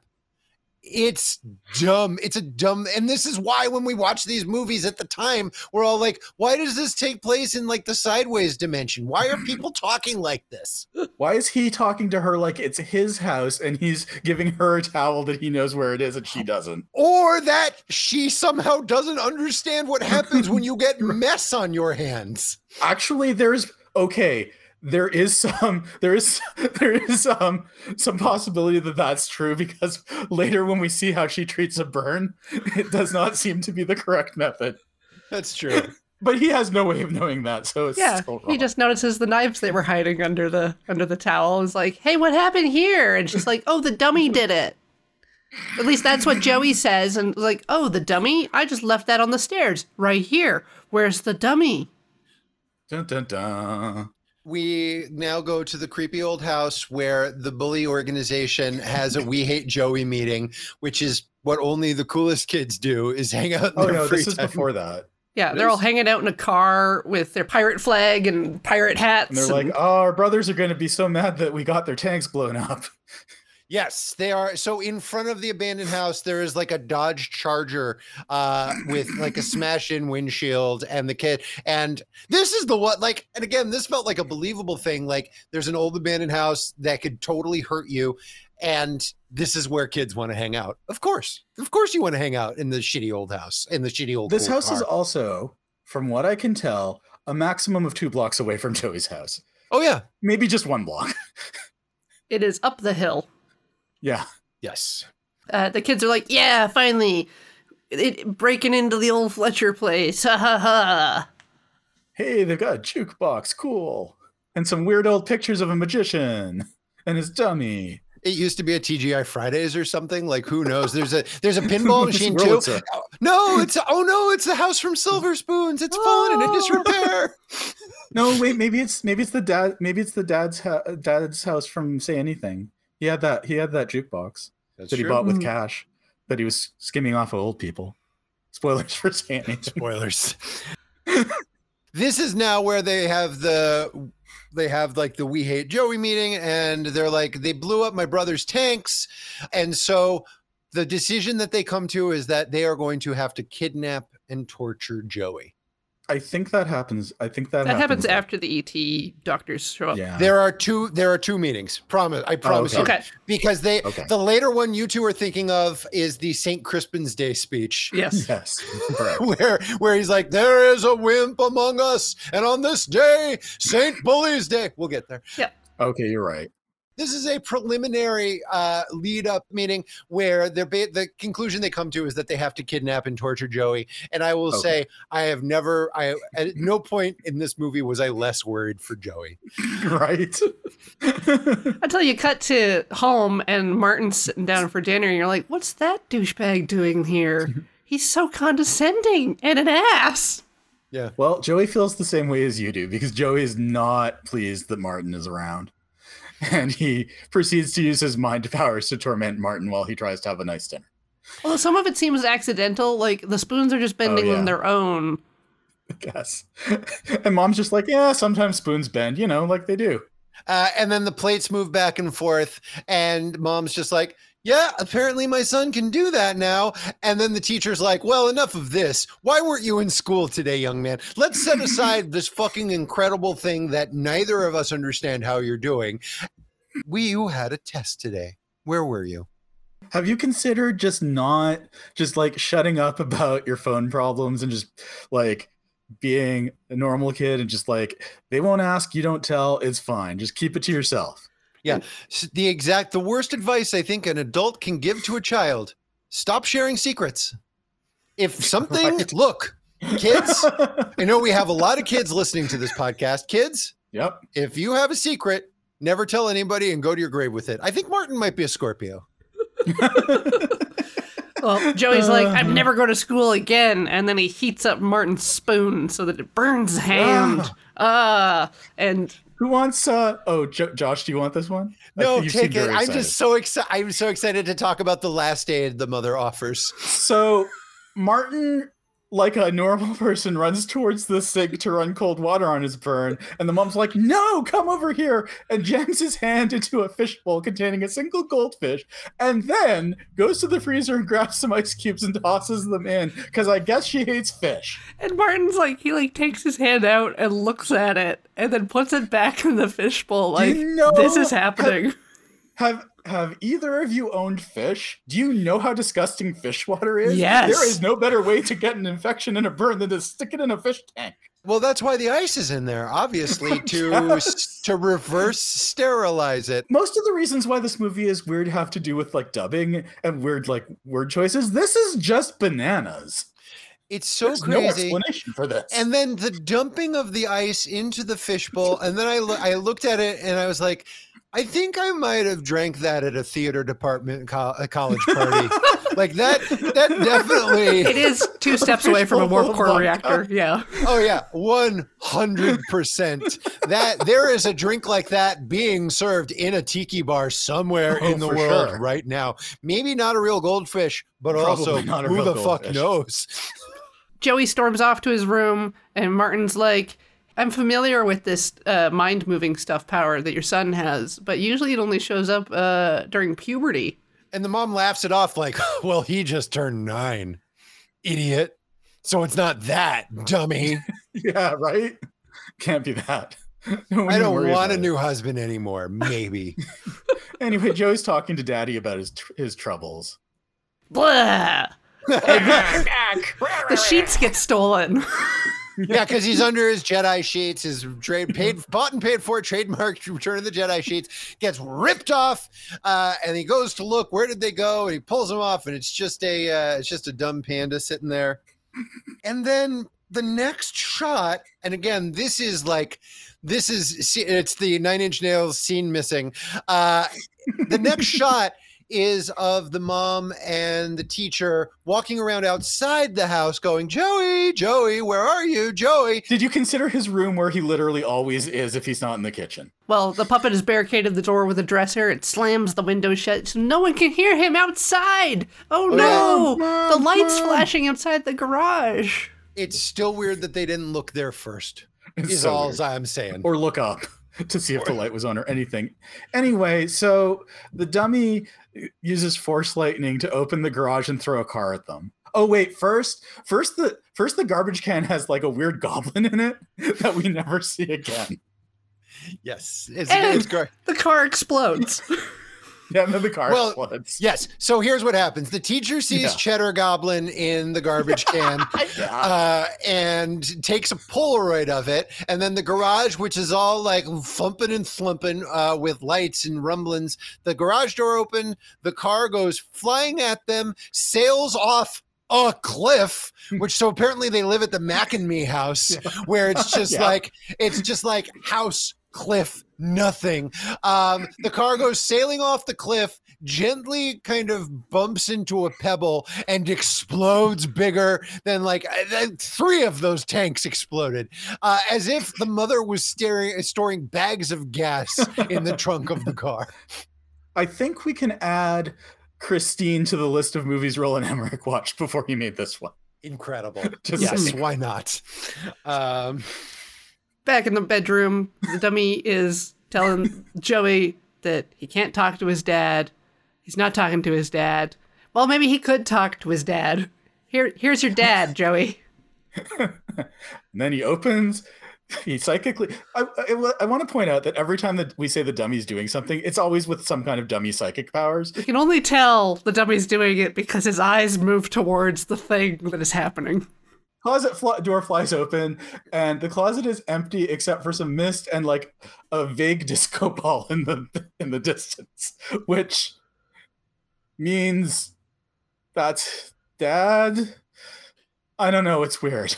And then the dummy uses more lightning powers, and sticks him against the wall And then mom's in the house and they're looking and the light the lights are out and they're looking for flashlights and the phone rings and she answers and there's just like weird voices again. And then guess what we see, guys? What do you th- what do you think?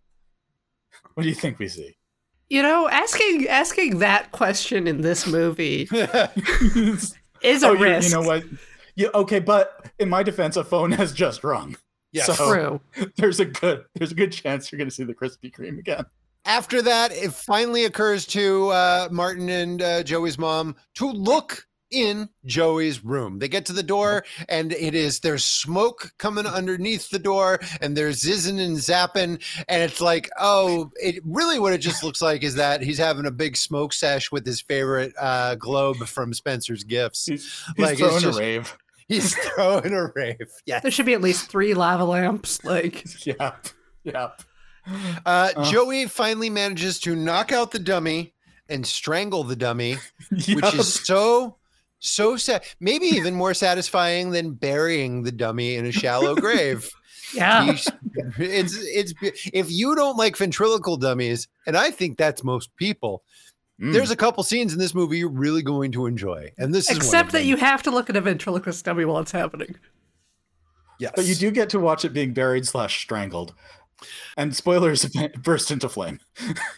the adults finally manage to like knock on the door and be like what's wrong why did you barricade the door but the situation is safe for now sort of we're okay joey has shibaried his dummy and that is not a euphemism My my notes literally say, and you can check, dummy is shibaried up in the closet. It's dangling from a rope, got a handkerchief over its mouth. Uh S H I B A R I E D.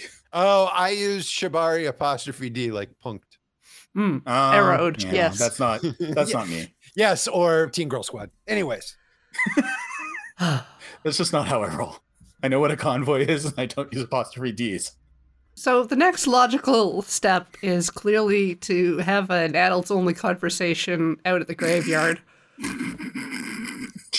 it's like, hey Martin, have you been to my have you been to my husband's grave? You you should really go. It's really nice this time of year. first date uh dinner Yeah, and right. some and some light uh psychic phenomena second date grave picnic like, like you know they made out on that grave for a little while at least. oh yeah you can't not Well, it's a, it's She's a- like, it's okay. He's paying. He's probably on the phone with Joey. He'll never notice. that's uh that's what we like to call a coming to get you barbara wink Oh, oh, nice. Martin convinces mom uh, to let him call some of his friends from university to, you know, investigate. You know, just maybe like one or two other people. And she's like, "Well, I don't want other people around the house right now. You know, Cut I'm still grieving. It- I, I don't want people in my space." He's like, they'll be very discreet. You'll hardly notice they're there. Doodly doodly doop. We might as well. This might as well have a fucking star wipe. Like it is such a car. It's such a cartoon cut. yeah. Here's a question, audience. Do you remember when all the scientists took over the house in ET? Well, this movie certainly does, because that is exactly what goddamn happens. The Virginia Beach University has a very well funded psychic phenomena department. Good old UVB. Good old UVB. That might actually exist, by the way. And I apologize to anyone who goes to UVB, although I assume you're not listening to this podcast because I assume that is a party party school. hey, maybe they maybe people like to listen to this and party. You don't know. There are le- there are less people uh, in the uh, in the apartment house uh, in Starstruck than there are. so true. they really found every goddamn person in Germany who wasn't doing anything that day, put a white coat on them, and said, "Look busy." Except for the two that are supposed to be feds. Sure. They get to just stand there. They literally like they pull all of the furniture out of her house and replace it with Oh, they're so intrusive. It's it's Yeah. just astonishing. We meet a new character who we're probably maybe not meeting for the first time because, again, 20 minutes were cut from this film, so who knows? But this is Mm. Dr. Hayden, the only actor in the movie who I think is allowed to use a German accent and is immediately more believable and grounded and gives like a like I think that's her voice. I think you're right. You can just tell. Like she just seems not to use like stupid acting school lingo, but like she just seems like dropped in and centered and is like and she's gonna she's I believe her. I believe she's a mm-hmm. doctor. I don't believe anybody else in this movie. I don't even believe the children are children. But I also believe that the other people in this movie forgot or like okay because she's credited as Doctor whatever Hayden. Hayden, but the actress's first name is Barbara. And her character is referred to as Barbara, and I don't know if that's supposed to be her name or somebody just forgot and called her by her regular name, and they were like, "Eh, good enough." Maybe she suffers from uh, this, and now this is a rare. Tony uh, Danza is- syndrome. yes, God damn it, Anna. Sorry. Anyways, do you want to do it? Do you want to make your joke the long way now? Nope. the super trustworthy German scientist just has to run some tests on the child. It won't feel a thing. Just strap into this anechoic chamber with the, the brain monitors. They got the bee, the boo, and the bop. They got everything. They got the machine that goes motherfucking ping. They do. Yeah. They, it is just. It is spaghetti strainers and wires and phone cords, and they. You know what? They.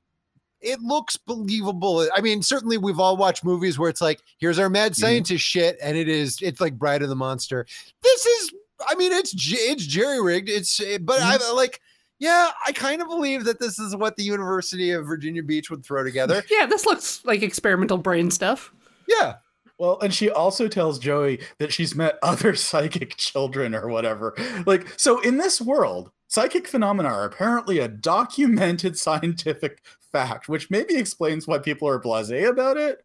But she's like, oh, yeah, I've met other special people with special abilities like you, but we don't understand them very well. So we're really going to have to do a lot of tests on you. Just a lot. Now we get a couple shots of children looking at the house. First, we see little Mhm. Sally with her stupid little pigtails. She's on her bicycle because the law. It's if you're ripping off Spielberg, at some point a child has to stand next to a bicycle, uh, and she's concerned, like I don't like this. Uh, and then we see all of the bullies who are all gathered there. Who they're like they all had it on their calendar, like today's the big day that we kidnap and torture Joey. They're all like staring at the house surrounded by a million goddamn people and cops and scientists and whatever the fuck. Uh, and uh, they're all like, we can't let this stop us. and I gotta say, I kind of feel like at that point, these kids would be like, hey, whatever's going on at this house is totally boss, and we should just like hang out and gawk at it. Like, let's throw let us throw away our plan now because this is infinitely cooler than whatever stupid plan we were like, let's get them and let's snicker snag on them. You know, like I, whatever they were gonna do. What they also don't realize is that they could simply walk into the house and bully Joey and nobody would stop them. The security is a little lax. We'll get to that. It's extremely lax. Yeah. right now, Joey's got to listen to some tape yeah, And you gotta listen uh, to some ringing. it's a tape recorded from the phone lines during the phone outage somehow, and uh, something is supposed to happen when Joey hears it. I don't think that the people who made this movie know what an outage is. If anything, there was a surplus of phoning. Well, the phone you couldn't pick it up and call your Virginia Beach pizza or you know Virginia Oh, Beach. yeah, Virginia Beach uh, eggs and soup or whatever they wherever you eggs. Step right up, come on, hey y'all, come on down to Virginia Beach eggs and soup. We call them weddings. We got two dishes: soup a la eggs and eggs a la soup. Come on down. Surely they have egg drop soup. Nope, too foreign. wow. Too foreign? okay. I stand correct. and this definitely isn't foreign, Fraulein. No, no, no. This is Virginia Beach, America. Mark Schnell on down. Yeah. Guten Tag, y'all. Come on ah. down to eggs and soup. So you know what horrible creature hasn't been on the screen for a while? Who's that? The dummy Oh, yeah. is skittered off into the creepy old mansion and is spying on the children who are having their let's go beat up Joey meeting. This is astonishing. So the head bully is now dressed up as Darth Vader, and as I said, giving the uh, you know the Henry uh, uh, Crispin's Day. Yeah. Christmas, the Saint. Today is Saint Bully's Day, and he's literally like, "Gentlemen, there's a bully at our school, school, school, oh, school, and we must take him out, out, out, unless we are considered the wusses, wusses, wusses. Let us do this."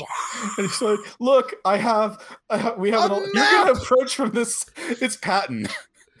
it's just, it's that thing that they do in movies where, where, where they make little, it's like, it's a, honestly, it's pretty Charlie Brown because I can see Mm. Linus or Peppermint Patty having a map like this and like bossing or Lucy bossing everybody around and being like, all right, all right, Sally, you approach from the east flank. Yes. So this is the New Hope Death Star attack Yes. planning meeting. Shit. This kid, okay, Shit, Corey, kid, no, stop. I'm sorry, and I have to interrupt you. That never Okay. even fucking occurred to me for one second that that's what they were doing. Because I was just so like, this is crazy that these kids stayed up all night and made a map. They should be doing literally anything else with their time. And one of them's got like a little pilot's helmet on, Yep. one's dressed No, as a no, no, it stormtrooper. skins. You look, I can't okay, believe I didn't notice that. Gold Star, you watch the movie good. Well done. I think this main kid who's dressed as Darth Vader is basically like his his attitude towards Star Wars is basically like Barney Stinson's attitude attitude towards uh the Karate Kid, where he thinks Darth Vader is the lead character in the Star Wars trilogy, and Luke Skywalker is the villain, who unfortunately prevails at the end. He's Mhm. a bullshit bully kid. That actually, that scan's fine. Oh sure. Yeah. And at this point, uh, the dummy decides to intervene and save Joey's life from all of these villains by collapsing the house on top of himself. I guess I don't know what his motivation is for this for doing this unless he's trying to lure I guess maybe he knows that Joey will come and save them question mark or maybe he's just an asshole and he wanted to kill some kids. Look, here's the thing. Here's the thing. Yeah. yeah. if you're if you're an anteater, you eat ants. Okay, right? sure. If you're Yeah. little if you're little Miss Muffet, you eat curds and whey. And Mhm, mhm. if you are a devil doll from hell, you eat the souls of little children. That's just what you do. You inhale little children's souls. They're like it's like a Whitman sampler. And that is so it doesn't matter at the end of the day is it Joey's soul? Is it Sally's soul? No. I got a bunch of kids here. I can fuck them up and I can probably eat their souls. Yum, yum, yum. That's what's and they don't have psychic powers, so they'll probably be a lot easier to deal with. And easy they probably won't strangle me and put me in erotic rope bondage. Blah! The W goes, and, and the, the pinball machine freaks out, and the jukebox starts playing, and the house starts collapsing on itself. And Sally sees this from the distance. Troubles are brewing at the old, gross, evil ventriloquist house. Time to just walk by all of the people. And the scientists are like, hey, the levels are spiking over here. Weird. Yeah, and, and Sally just wanders on in. It made me. it- It's a. Uh, it's a uh, mystery science theater joke for sure. but it made me think of all the Gamera movies where, uh, as long as you're a child, you have level Yeah. 12 clearance to any secure any secured area. That is true. the most the most Sally gets is there's like a there's like some guy, some science talking dude who like casually looks up from his clipboard is like, Oh, hey little girl, you're not supposed to be in here. Ooh, did somebody bring Krispy Kremes? Gotta go. Ziz. Sally walks yep. Right up, right up to Joey in his in his uh in his science chair. It's like spaghetti, there's little spaghetti strainer on his head. there's there's trouble. The bad kids my dad talk to you. And he's like, all right. And they just wander up to his room and nobody notices or cares. Not a soul. That, They're they're- that the literal reason why they are there the reason for the season. wandered off. Well, when the dummy started using his magic mind powers to collapse the mansion roof, uh, they started getting some readings, some very interesting readings, and they've got to glued to focus on their those readings and crunch those numbers because they might have something very interesting. There's literally about 50 people in that room, and not a one of them notices that their research subject has gone evil. They go up to Joey's room, and Joey's like, Well, I know who's behind this. I think somebody's maybe enjoying our quote unquote session a little too much. Opens the door to the closet. The dummy is gone. Dun, dun, dun, the rope which we knew severed. already. They do. Yep. They did this in reverse, right? Like we already know the dummy's not there. Well, but It's they don't s- know. It's dramatic irony. I guess. Is dramatic irony? Forgive me. Is I'm dramatic sure- irony when something doesn't work? No, dramatic irony is when the audience knows something that the characters don't. Oh, it's an it's an unguffin. They're like, the dummy's know. totally in there, right? Nope. To be fair, when they open up the closet, they expect it to be gone. the classing. And they the- should at least check just in case. Maybe there's a different evil dummy involved. oh, hang You got a on. Where there's one, there's two. That's the They sequel. always- They travel. They look. They walk single file to hide their numbers. Ah, we throw back to the bullies, and now the house is just collapsing around them, and they run down endless corridor after endless corridor, which don't look undifferent from when Dummy was like, Hey, Joey, you want to talk to your dad? Well, let me open this door. And we see that there is also a weird stone corridor. The, the, the closet's turned into a weird stone corridor. There is mythology and world building that has assuredly been cut out of this movie mhm. because what it seems and and they will show this in a couple shots Mm. is that the world that the dummy and the dad seem to inhabit is a giant stone hell maze There's a leviathan in the in the middle. it's all very cool looking and it looks like like if it was look if this was on an album cover the pmrc would ban it like right away but like it's metal as shit but i'll be goddamned if i had any idea what it was Oh, what yeah, the rules of it are like this is. That's all any ounce of world building is gone but it's like uh, hey the house is evil now it got an evil labyrinth what are you gonna do this stuff happens all the time is Mm-hmm. this before or after labyrinth It must be after. There's no possible way. Eh, Do you want? Do you want me to actually find? Oh, fine. yeah. If, while you're doing that, can you look to see if it's after Stalker and Solaris? It's definitely after Stalker and Solaris. That's not the issue. The bullies have the great idea to split up. yep Let's split up so we can all confront our greatest fears. Guess what, guys? Labyrinth came out the year after, so this may have expired. rip off they ripped No. up obviously There's no labyrinth way. jim Labyrinth henson was definitely filming while this was uh, Absolutely this not. was being released. Jim Henson was hanging out in his apartment, smoking a J, thinking about how great it is to not receive medical care for anything ever. And yeah, in- uh, jolly old England. Hey, what's this movie? Well, a, an evil labyrinth. Why, I should put that. I also am Marvin the Martian. And he walked outside and bumped into David Bowie. He's like, David, I have this great idea. but then for no reason they sing Little Drummer Boy. but but Bowie's but Bowie has to put his own spin on. It. Uh, uh, Uh, wow, Anyway, what a so the kids split up. The kids Yes. split up and they start just opening random doors in the labyrinth, and they are confronted with their greatest fears, I guess, or I don't know. Something some scary because it's like the kid Something opens the scary. door and it's just a bottomless abyss, and then a giant rock snake is there trying to shove its giant face through the door. There's a mummy. Yep. It's a yes and no to what Anna just said because it seems like, and actually, I feel like it's said at some point like the dummy's just feeding off your fears or something.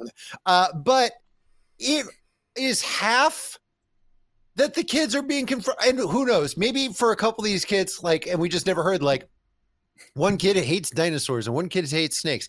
But the pudgy kid, he opens a door and there is an evil goddamn hamburger monster that's just like "Rom, rom, rom, rom, rom." it's uh oh, so I think we can assume this also came out after Better Off Dead. you've eaten so many hamburgers now how about we eat you but they don't they don't say that they just sort of implied like well it's a fat kid so obviously it's food that's going to be his punishment So he's in Rand McNally, is what you're saying. yes uh and then another and then the darth vader kid opens the door and oh no it's Darth Vader. Darth freaking Vader. literally fucking Darth Vader, which is astonishing. And by the way, a- and you might think, oh, well, they must have changed a couple things on the outfit or changed the color of the lightsaber. So that nope, nope, nope, nope, nope. Mm-mm. Oh, it's just Darth Vader. You, you know this is the this is the Fear Cave. This is the Star Wars Fear Cave on Dagobah. Yes. Yeah, if that kid had cut off Darth Vader's head, it would have been his head in the helmet. Uh, but he just runs away from his hero, apparently. There's also a lot of flashing lights, like a lot, a lot yeah, of and, the- flashing and every time something scary happens, you see a they cut to a shot of the dummy so that you know that the dummy's doing something. I guess making all this happen, but Yep. also appears to be able to teleport to various parts of the labyrinth at will. Anyway, so the police have showed up at Joey's place because Joey's missing, and then they find out that the other kids are missing, and they do not decide to check the creepy mansion that's two blocks away. No, they, don't. They go somewhere else. Boss, we've been everywhere. We've been uh, we've been to the Krispy Kreme. Uh, yeah, We went to uh-huh. the phones outside of the Krispy Kreme. Oh we yeah, went were to they a there? cla- we, nope, we went to a classroom. Dang Uh, it! And then we went uh, and then we watched footage of the Virginia Beach coastline because, of course, none of that was shot. We never were present for that. So we just screened that and we did not see him there. Mhm, mhm, mhm. Did y'all uh, check that creepy mansion on the hill? Oh, nothing ever happens in a big creepy mansion. Anyways, guten tag, y'all. Joey and Pigtail Girl meet up with the bullies, and the bullies are all like, "It's terrifying here. It's very scary." And then a giant ventriloquist dummy head emerges from above the labyrinth walls, and Joey's like, "Wait a minute." He's just feeding on our fears. That's it. You Yeah. ain't the mm-hmm. boss of me. Yeah. And then the dummy is just like, oh, and then it goes back down. no, nobody loves me. You have no power over me. Henson stole Uh-huh. from Yeah. Emmerich. Oh yeah.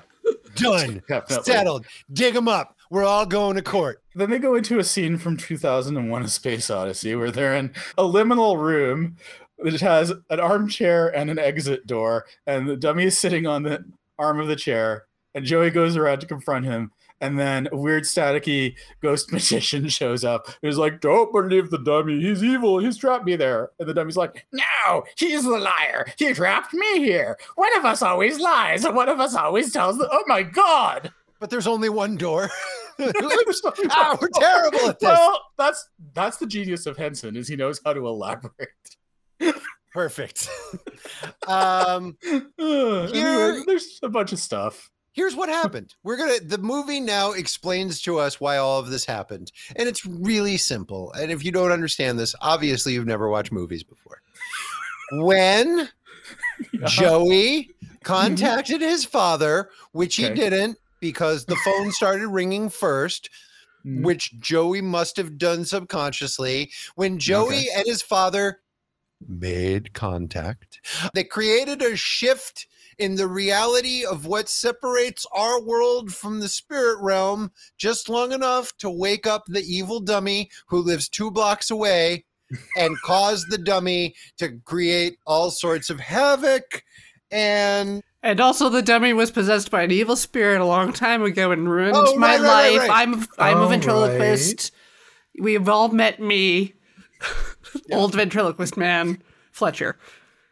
Anyway, you have to go meet your dad and go through the door to get to the spirit plane where or heaven or something. So something. just where go right on is. ahead That and walk into also the, light. the Just walk directly into the light, and the dummy's like, "No, don't listen to him." And Pigtail Girl is like, "No, don't do it, it's, don't do it's it." gross over there. Don't do evil, what Mom, anyone Mom, says." Mom, Dad, don't touch it. It's evil. anyway, Joey's like, "Fuck all that," and he goes through the door. And And a little whoopy spirit energy Yep. thing goes from the dummy to Joey, and then the dummy catches on fire and his face melts. Satisfying. Then things get very 60s Kubrick.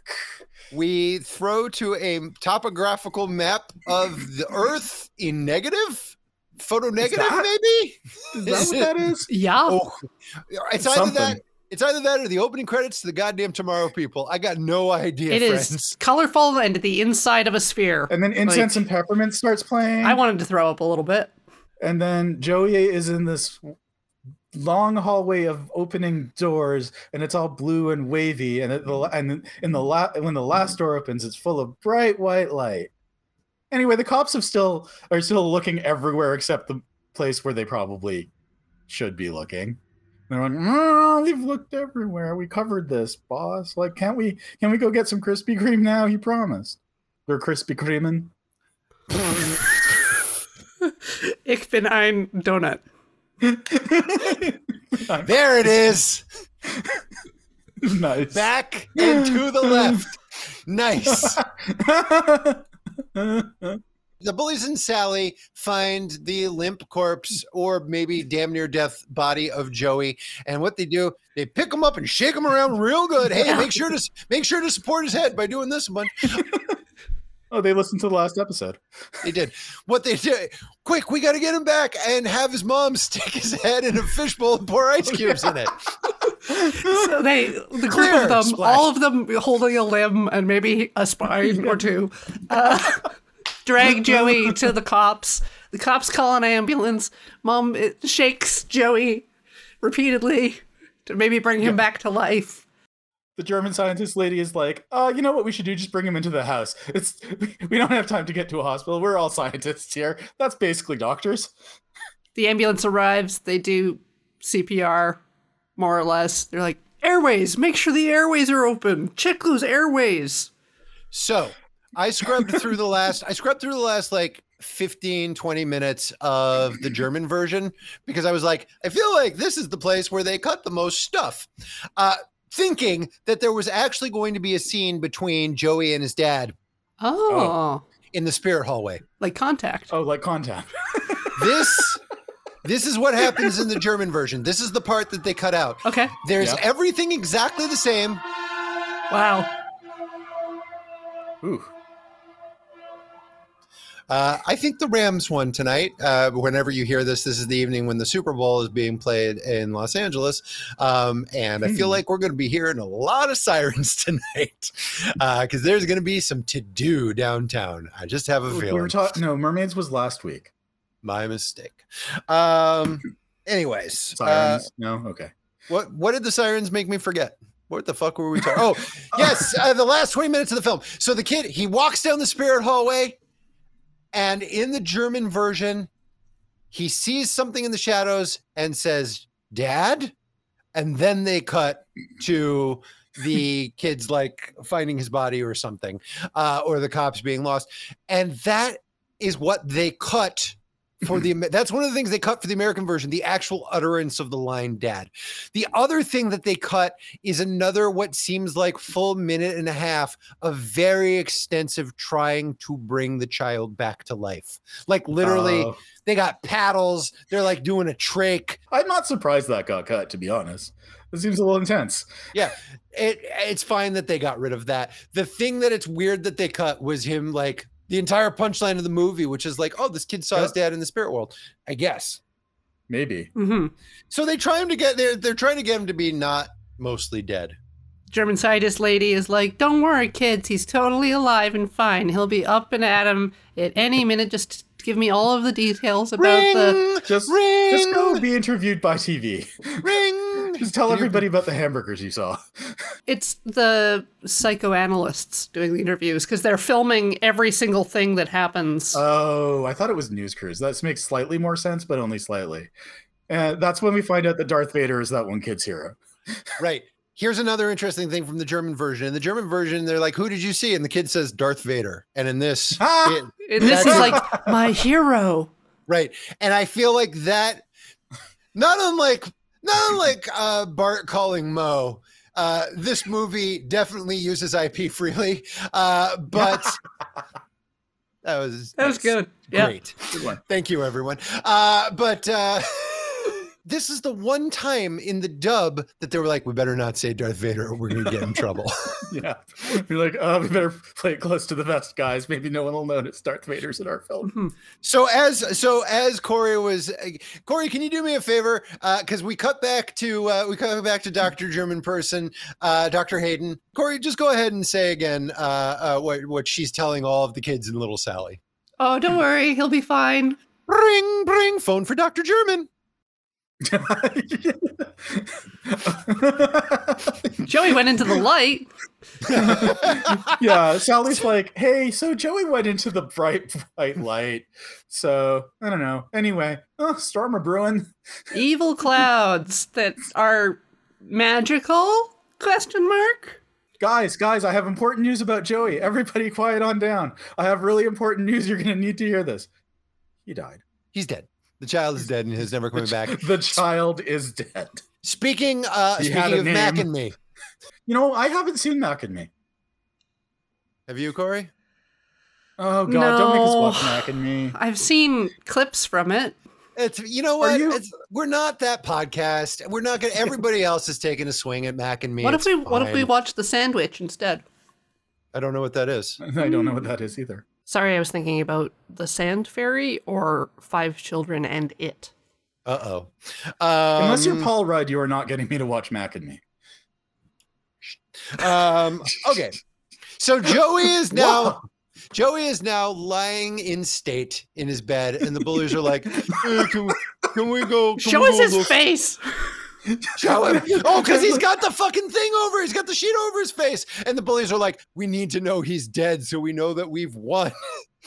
this is what we wanted. These children parade into the dead boy's room and look at his dead body and say they're sorry they were terrible bullies now that he's dead. Little late for Lenny. And there's, I think, one of the missing spots because the lead bully is like, he would have been a good leader. Like maybe he was trying to take over their gang, and maybe that's why they hate him.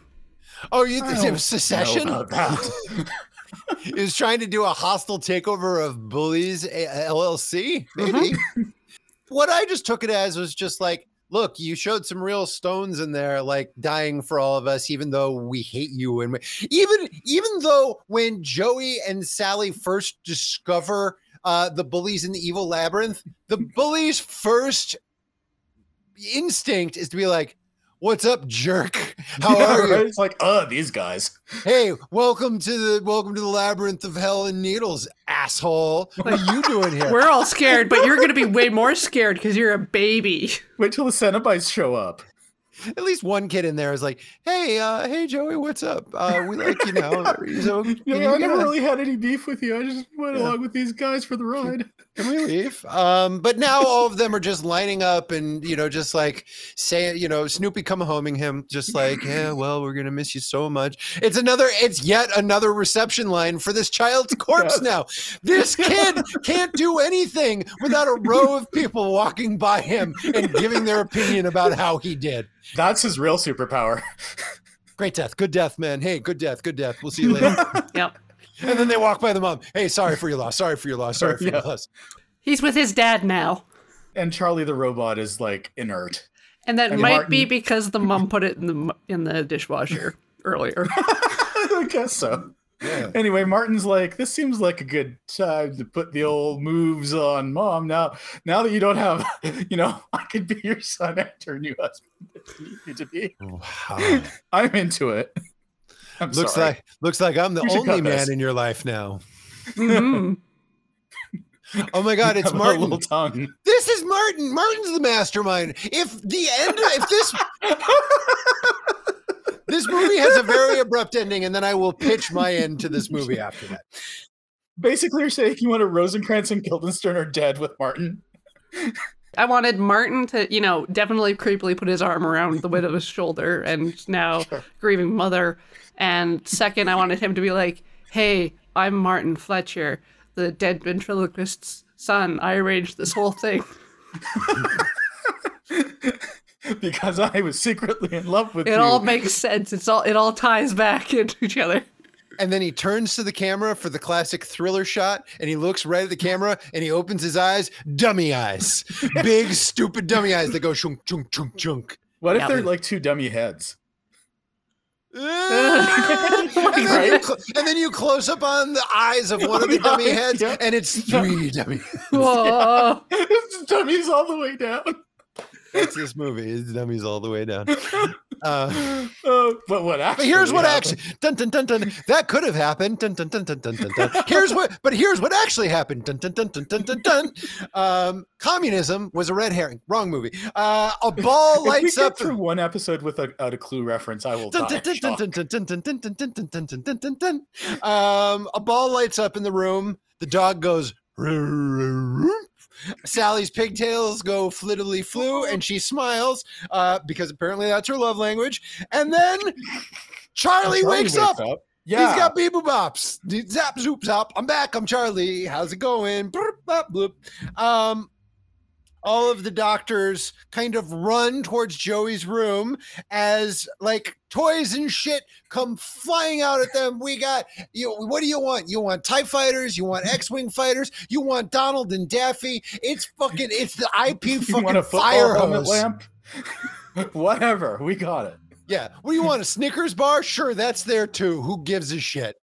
Every single toy in that child's room flies composited down the hallway and then up into the cloud where it gets a red spark and then comes back down into the room. So we see the Millennium Falcon leave and we see the Millennium Falcon come back.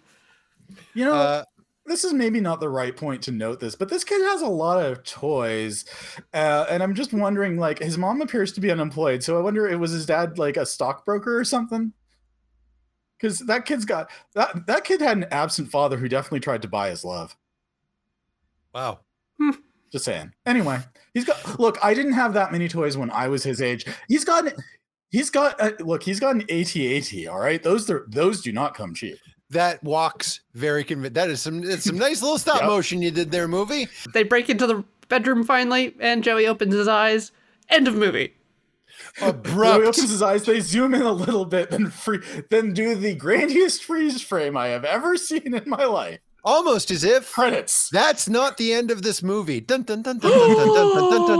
do you have a do you, do you have a special? Yeah. What did your German eyes see? Yeah. What? Uh. Vel, Vel, Fräulein. Um, my uh, my I think partially Germanized. Um, gotta be a little in there, I think. Uh, but uh, what seems to happen is, is that the basically everything that we saw happens. The only difference is nobody goes into the room. And Joey's eyes don't open. The last shot of the German version is that the door is all lit up and everybody's standing and staring at it like what's going on in there and then Sally takes tenuous steps towards the door opens it and then the screen gets real small and disappears into nothingness and then the credits roll wow. Holy crud! you can go on YouTube and look at this right now. I, I ain't lying. Um, and I guess that they saw that and went, that's a weird abrupt ending. What we should do is jerry rig footage of this boy opening his eyes in this bed, probably grabbed when the kid didn't know he was being filmed. but then the other weird thing is that the German version ends very abruptly. We should do that too. yeah. well, we don't. They don't really have any other footage. So Honor the filmmaker's decision.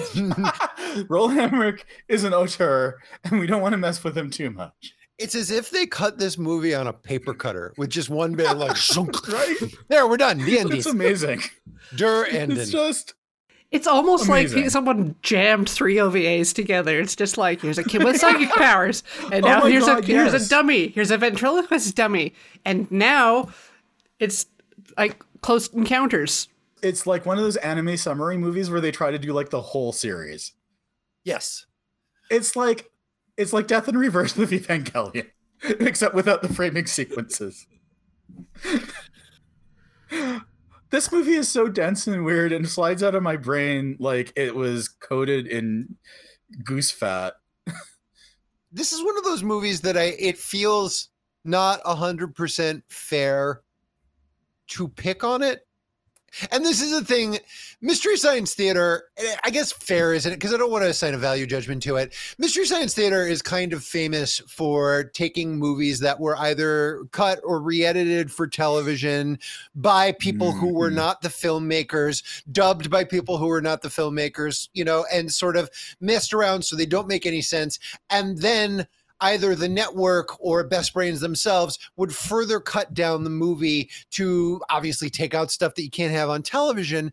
And so it's a little it's my favorite show in the world. And so I'm like I'm not I'm not I'm certainly not like i'm not throwing rocks at it, but it it is a much easier setup to make fun of a movie that not only you yourself have edited for content, but has been fucking destroyed by people who weren't the creative team.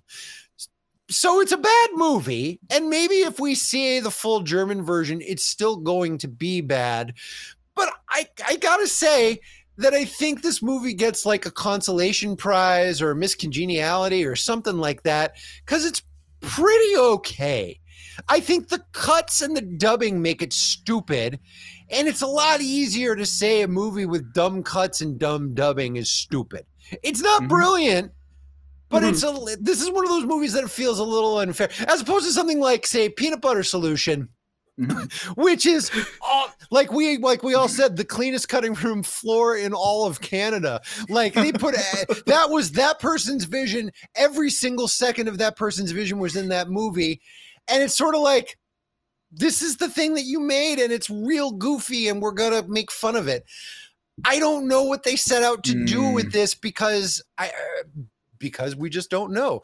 Again, I love Mystery Science Theater. I know that uh, a couple of people associated with the show listen to this. We love your show, but like, it's a fish in a barrel thing. I, I- anyways, blah blah blah. What y'all think of the picture? This movie is a roller coaster, and I loved the effects and all of the little stop motiony bits and the really ridiculous flying knives and especially the labyrinth. Like that's just a weird turn. It comes out of nowhere. Right. I just wish it was a little more focused on, I guess, some of the character drama, like maybe establishing why anything is happening or getting into a little bit of, I don't know, the grief processing. You can do that without detracting from it being like a fun popcorn adventure for kids. I would like to make a suggestion because the German version is on YouTube and can be accessed. I would like us to do, uh, you know, it doesn't have to be tomorrow or next week. I'd like us to do an addendum episode on this and watch the German Okay. version and just have like like a 15 minute conversation about it, just so it's like, and then we can like be like, oh, as it turns out, this movie's crap. sorry, sorry, Mystery Science. Sorry, everybody, for making fun of it. It- No, it's dumb. It's dumb as dog dick. We're sorry. I apologize. I'm okay with this. Yeah. Um, final thoughts, Anna. This was your selection. Sure. Morton Morton Downey Jr.'s final thoughts. Morton Downey Jr. He always had like a wrap up. Him, Jerry Springer, all those shows. Had, Oh, okay. These are my final thoughts. Cigarettes. All right. well, anyway, um, hmm, I can totally understand why I saw this when I was a kid and why I didn't remember it very well. I do think of the things that we have watched from my childhood that I did not remember very well. This is probably the best one. A I mean, thousand percent. It's definitely better than Babes in Toyland, but oh, watching paint dry is better than Babes in Toyland. Uh, I think it edges uh, it it edges out Peanut Butter Solution just because it looks better and it doesn't drag as much because it doesn't have time to drag because things just keep happening constantly. And I don't know, I, I don't I don't dislike it. It's weird. Um I understand a lot better why it's weird now that I know that it's a cut down version. And yeah, a lot of a lot of the stuff that that makes it bad is not the movie's fault. It's the localization, if you will. So I don't know. Yes. I think it's I'm glad, you know what? I'm glad I watched it again. It's definitely of the better, more interesting side of the kind of weird crap I had to watch when I was a kid, for sure. Hmm. Like, I would, I mean, I think on one side you have weird, semi forgotten stuff like this, and on the other side you have weird, justifiably forgotten stuff like Babes in Toyland, which was just bad and nobody should remember it. Right. Where, whereas this is like in another world where like maybe maybe they actually made it in this in, in the US and it didn't get chopped up uh and it like went through like maybe you know maybe maybe Spielberg executive produced it and it was like a gremlin style thing then it, you know it would probably be part of the regular pantheon honestly There were a lot of uh, spoons in this pot of thin Toronto chicken noodle soup, uh, stirring stirring it about. Definitely 100% the decision on the filmmakers and producers' part to set this in fake America with uh fake Yeah. americans and you know and look at all of our look at all of our brands that was that's super dumb and silly and like no like even if and i'm sure in the completely uncut version the only difference there is that at least they will be speaking german yeah so it is it's like well i can you know it's like it's the dumb voices that make it that just really make it feel like the dream realm Yeah, it doesn't help at all. It just sure really like it's already a movie that's a, sort of weirdly disjointed, and the voices just push it further into that like weird realm of like, is this a real movie that really ha-? like? Okay, when I- when I was a teen, I saw uh the adventures of baron munchausen for the first time and i hadn't heard of it before and i watched it and i had this real disconnect because i'm like this is obviously a very expensive movie with a lot of famous people in it. How have i not heard of this? This is very like did this come from an alternate universe? And i have that it's the same feeling where they're like where it's like this is so just off in some way like it feels like it must have come from somewhere Hmm. else. And it kind of it kind of does because it comes from like a nowhere land where it's not really german it's not really american they're trying to do a lot of stuff. The dubbing doesn't help it it's but on the other hand it looks good. When the story makes sense it's an interesting story. Also they did not know how to sell it because um there's trailers on the the only special features on the dvd are trailers. Uh and i watched one of the trailers and i'm like how the fuck did they sell this movie? And they make it seem like it's an alien encounter movie in the trailer because they're like joey's dad just died and mysterious things are happening and what's in his closet? Must be an E.T.. because this movie really wants to be like the psychic powers et basically. It's et and poltergeist. Yeah it's et and poltergeist had a baby Yeah, with a big ladle of Star Wars. And thank you, Corey, Yeah. for point. I'm still blown away by the fact that that's the run on the Death Star. Doing God damn it, that's Mhm. a good call. Hooray for Corey. Yay! and if Uh, like like just uh, like imagine if it had actually like cohered properly and it would have been like like as a kid i would have been like oh man this is all this cool stuff together this is great and i absolutely like and i absolutely remember all the bullying because it probably hit hit home for me Sure. at the time. But like literally one of the things I remembered, and I remember trying to explain this film to friends in high school and asked if they've seen it. And I'm like, yeah, these kids bully this guy, this kid because his dad's dead. And my friends were like, what? Really? like they bully him because he's got a dead parent? I'm like, that's how I remember it, guys. That's basically what happened. So Yeah. I don't know. Um, I think it's worth a look, even if it's it's weird form. Uh, and it's like I would 100% rather rewatch this than watch Batteries Not Included, which is a boring slog. Oh, yeah.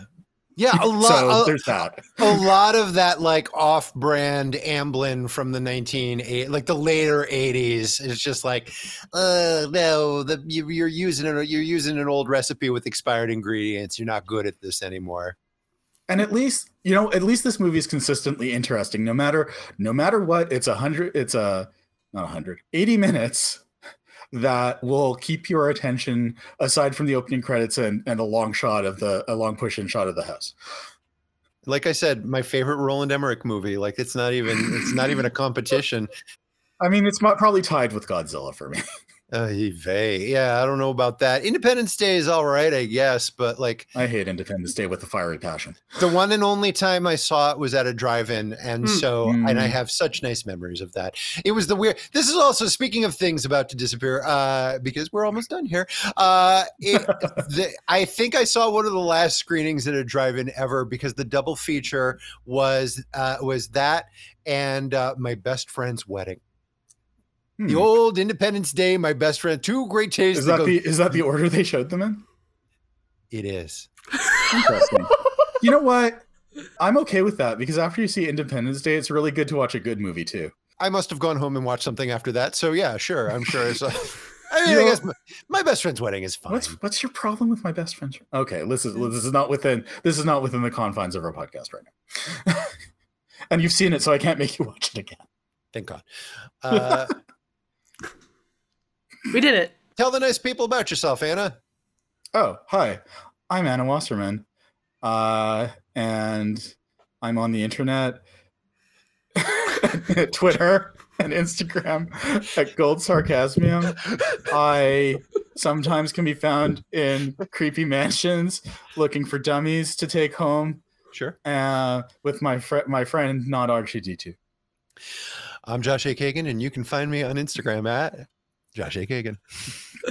I'm Coriander Dickinson, and I'm terminally online. Thank you all for listening. Blah. Blah, blah, evil dummy. Blah.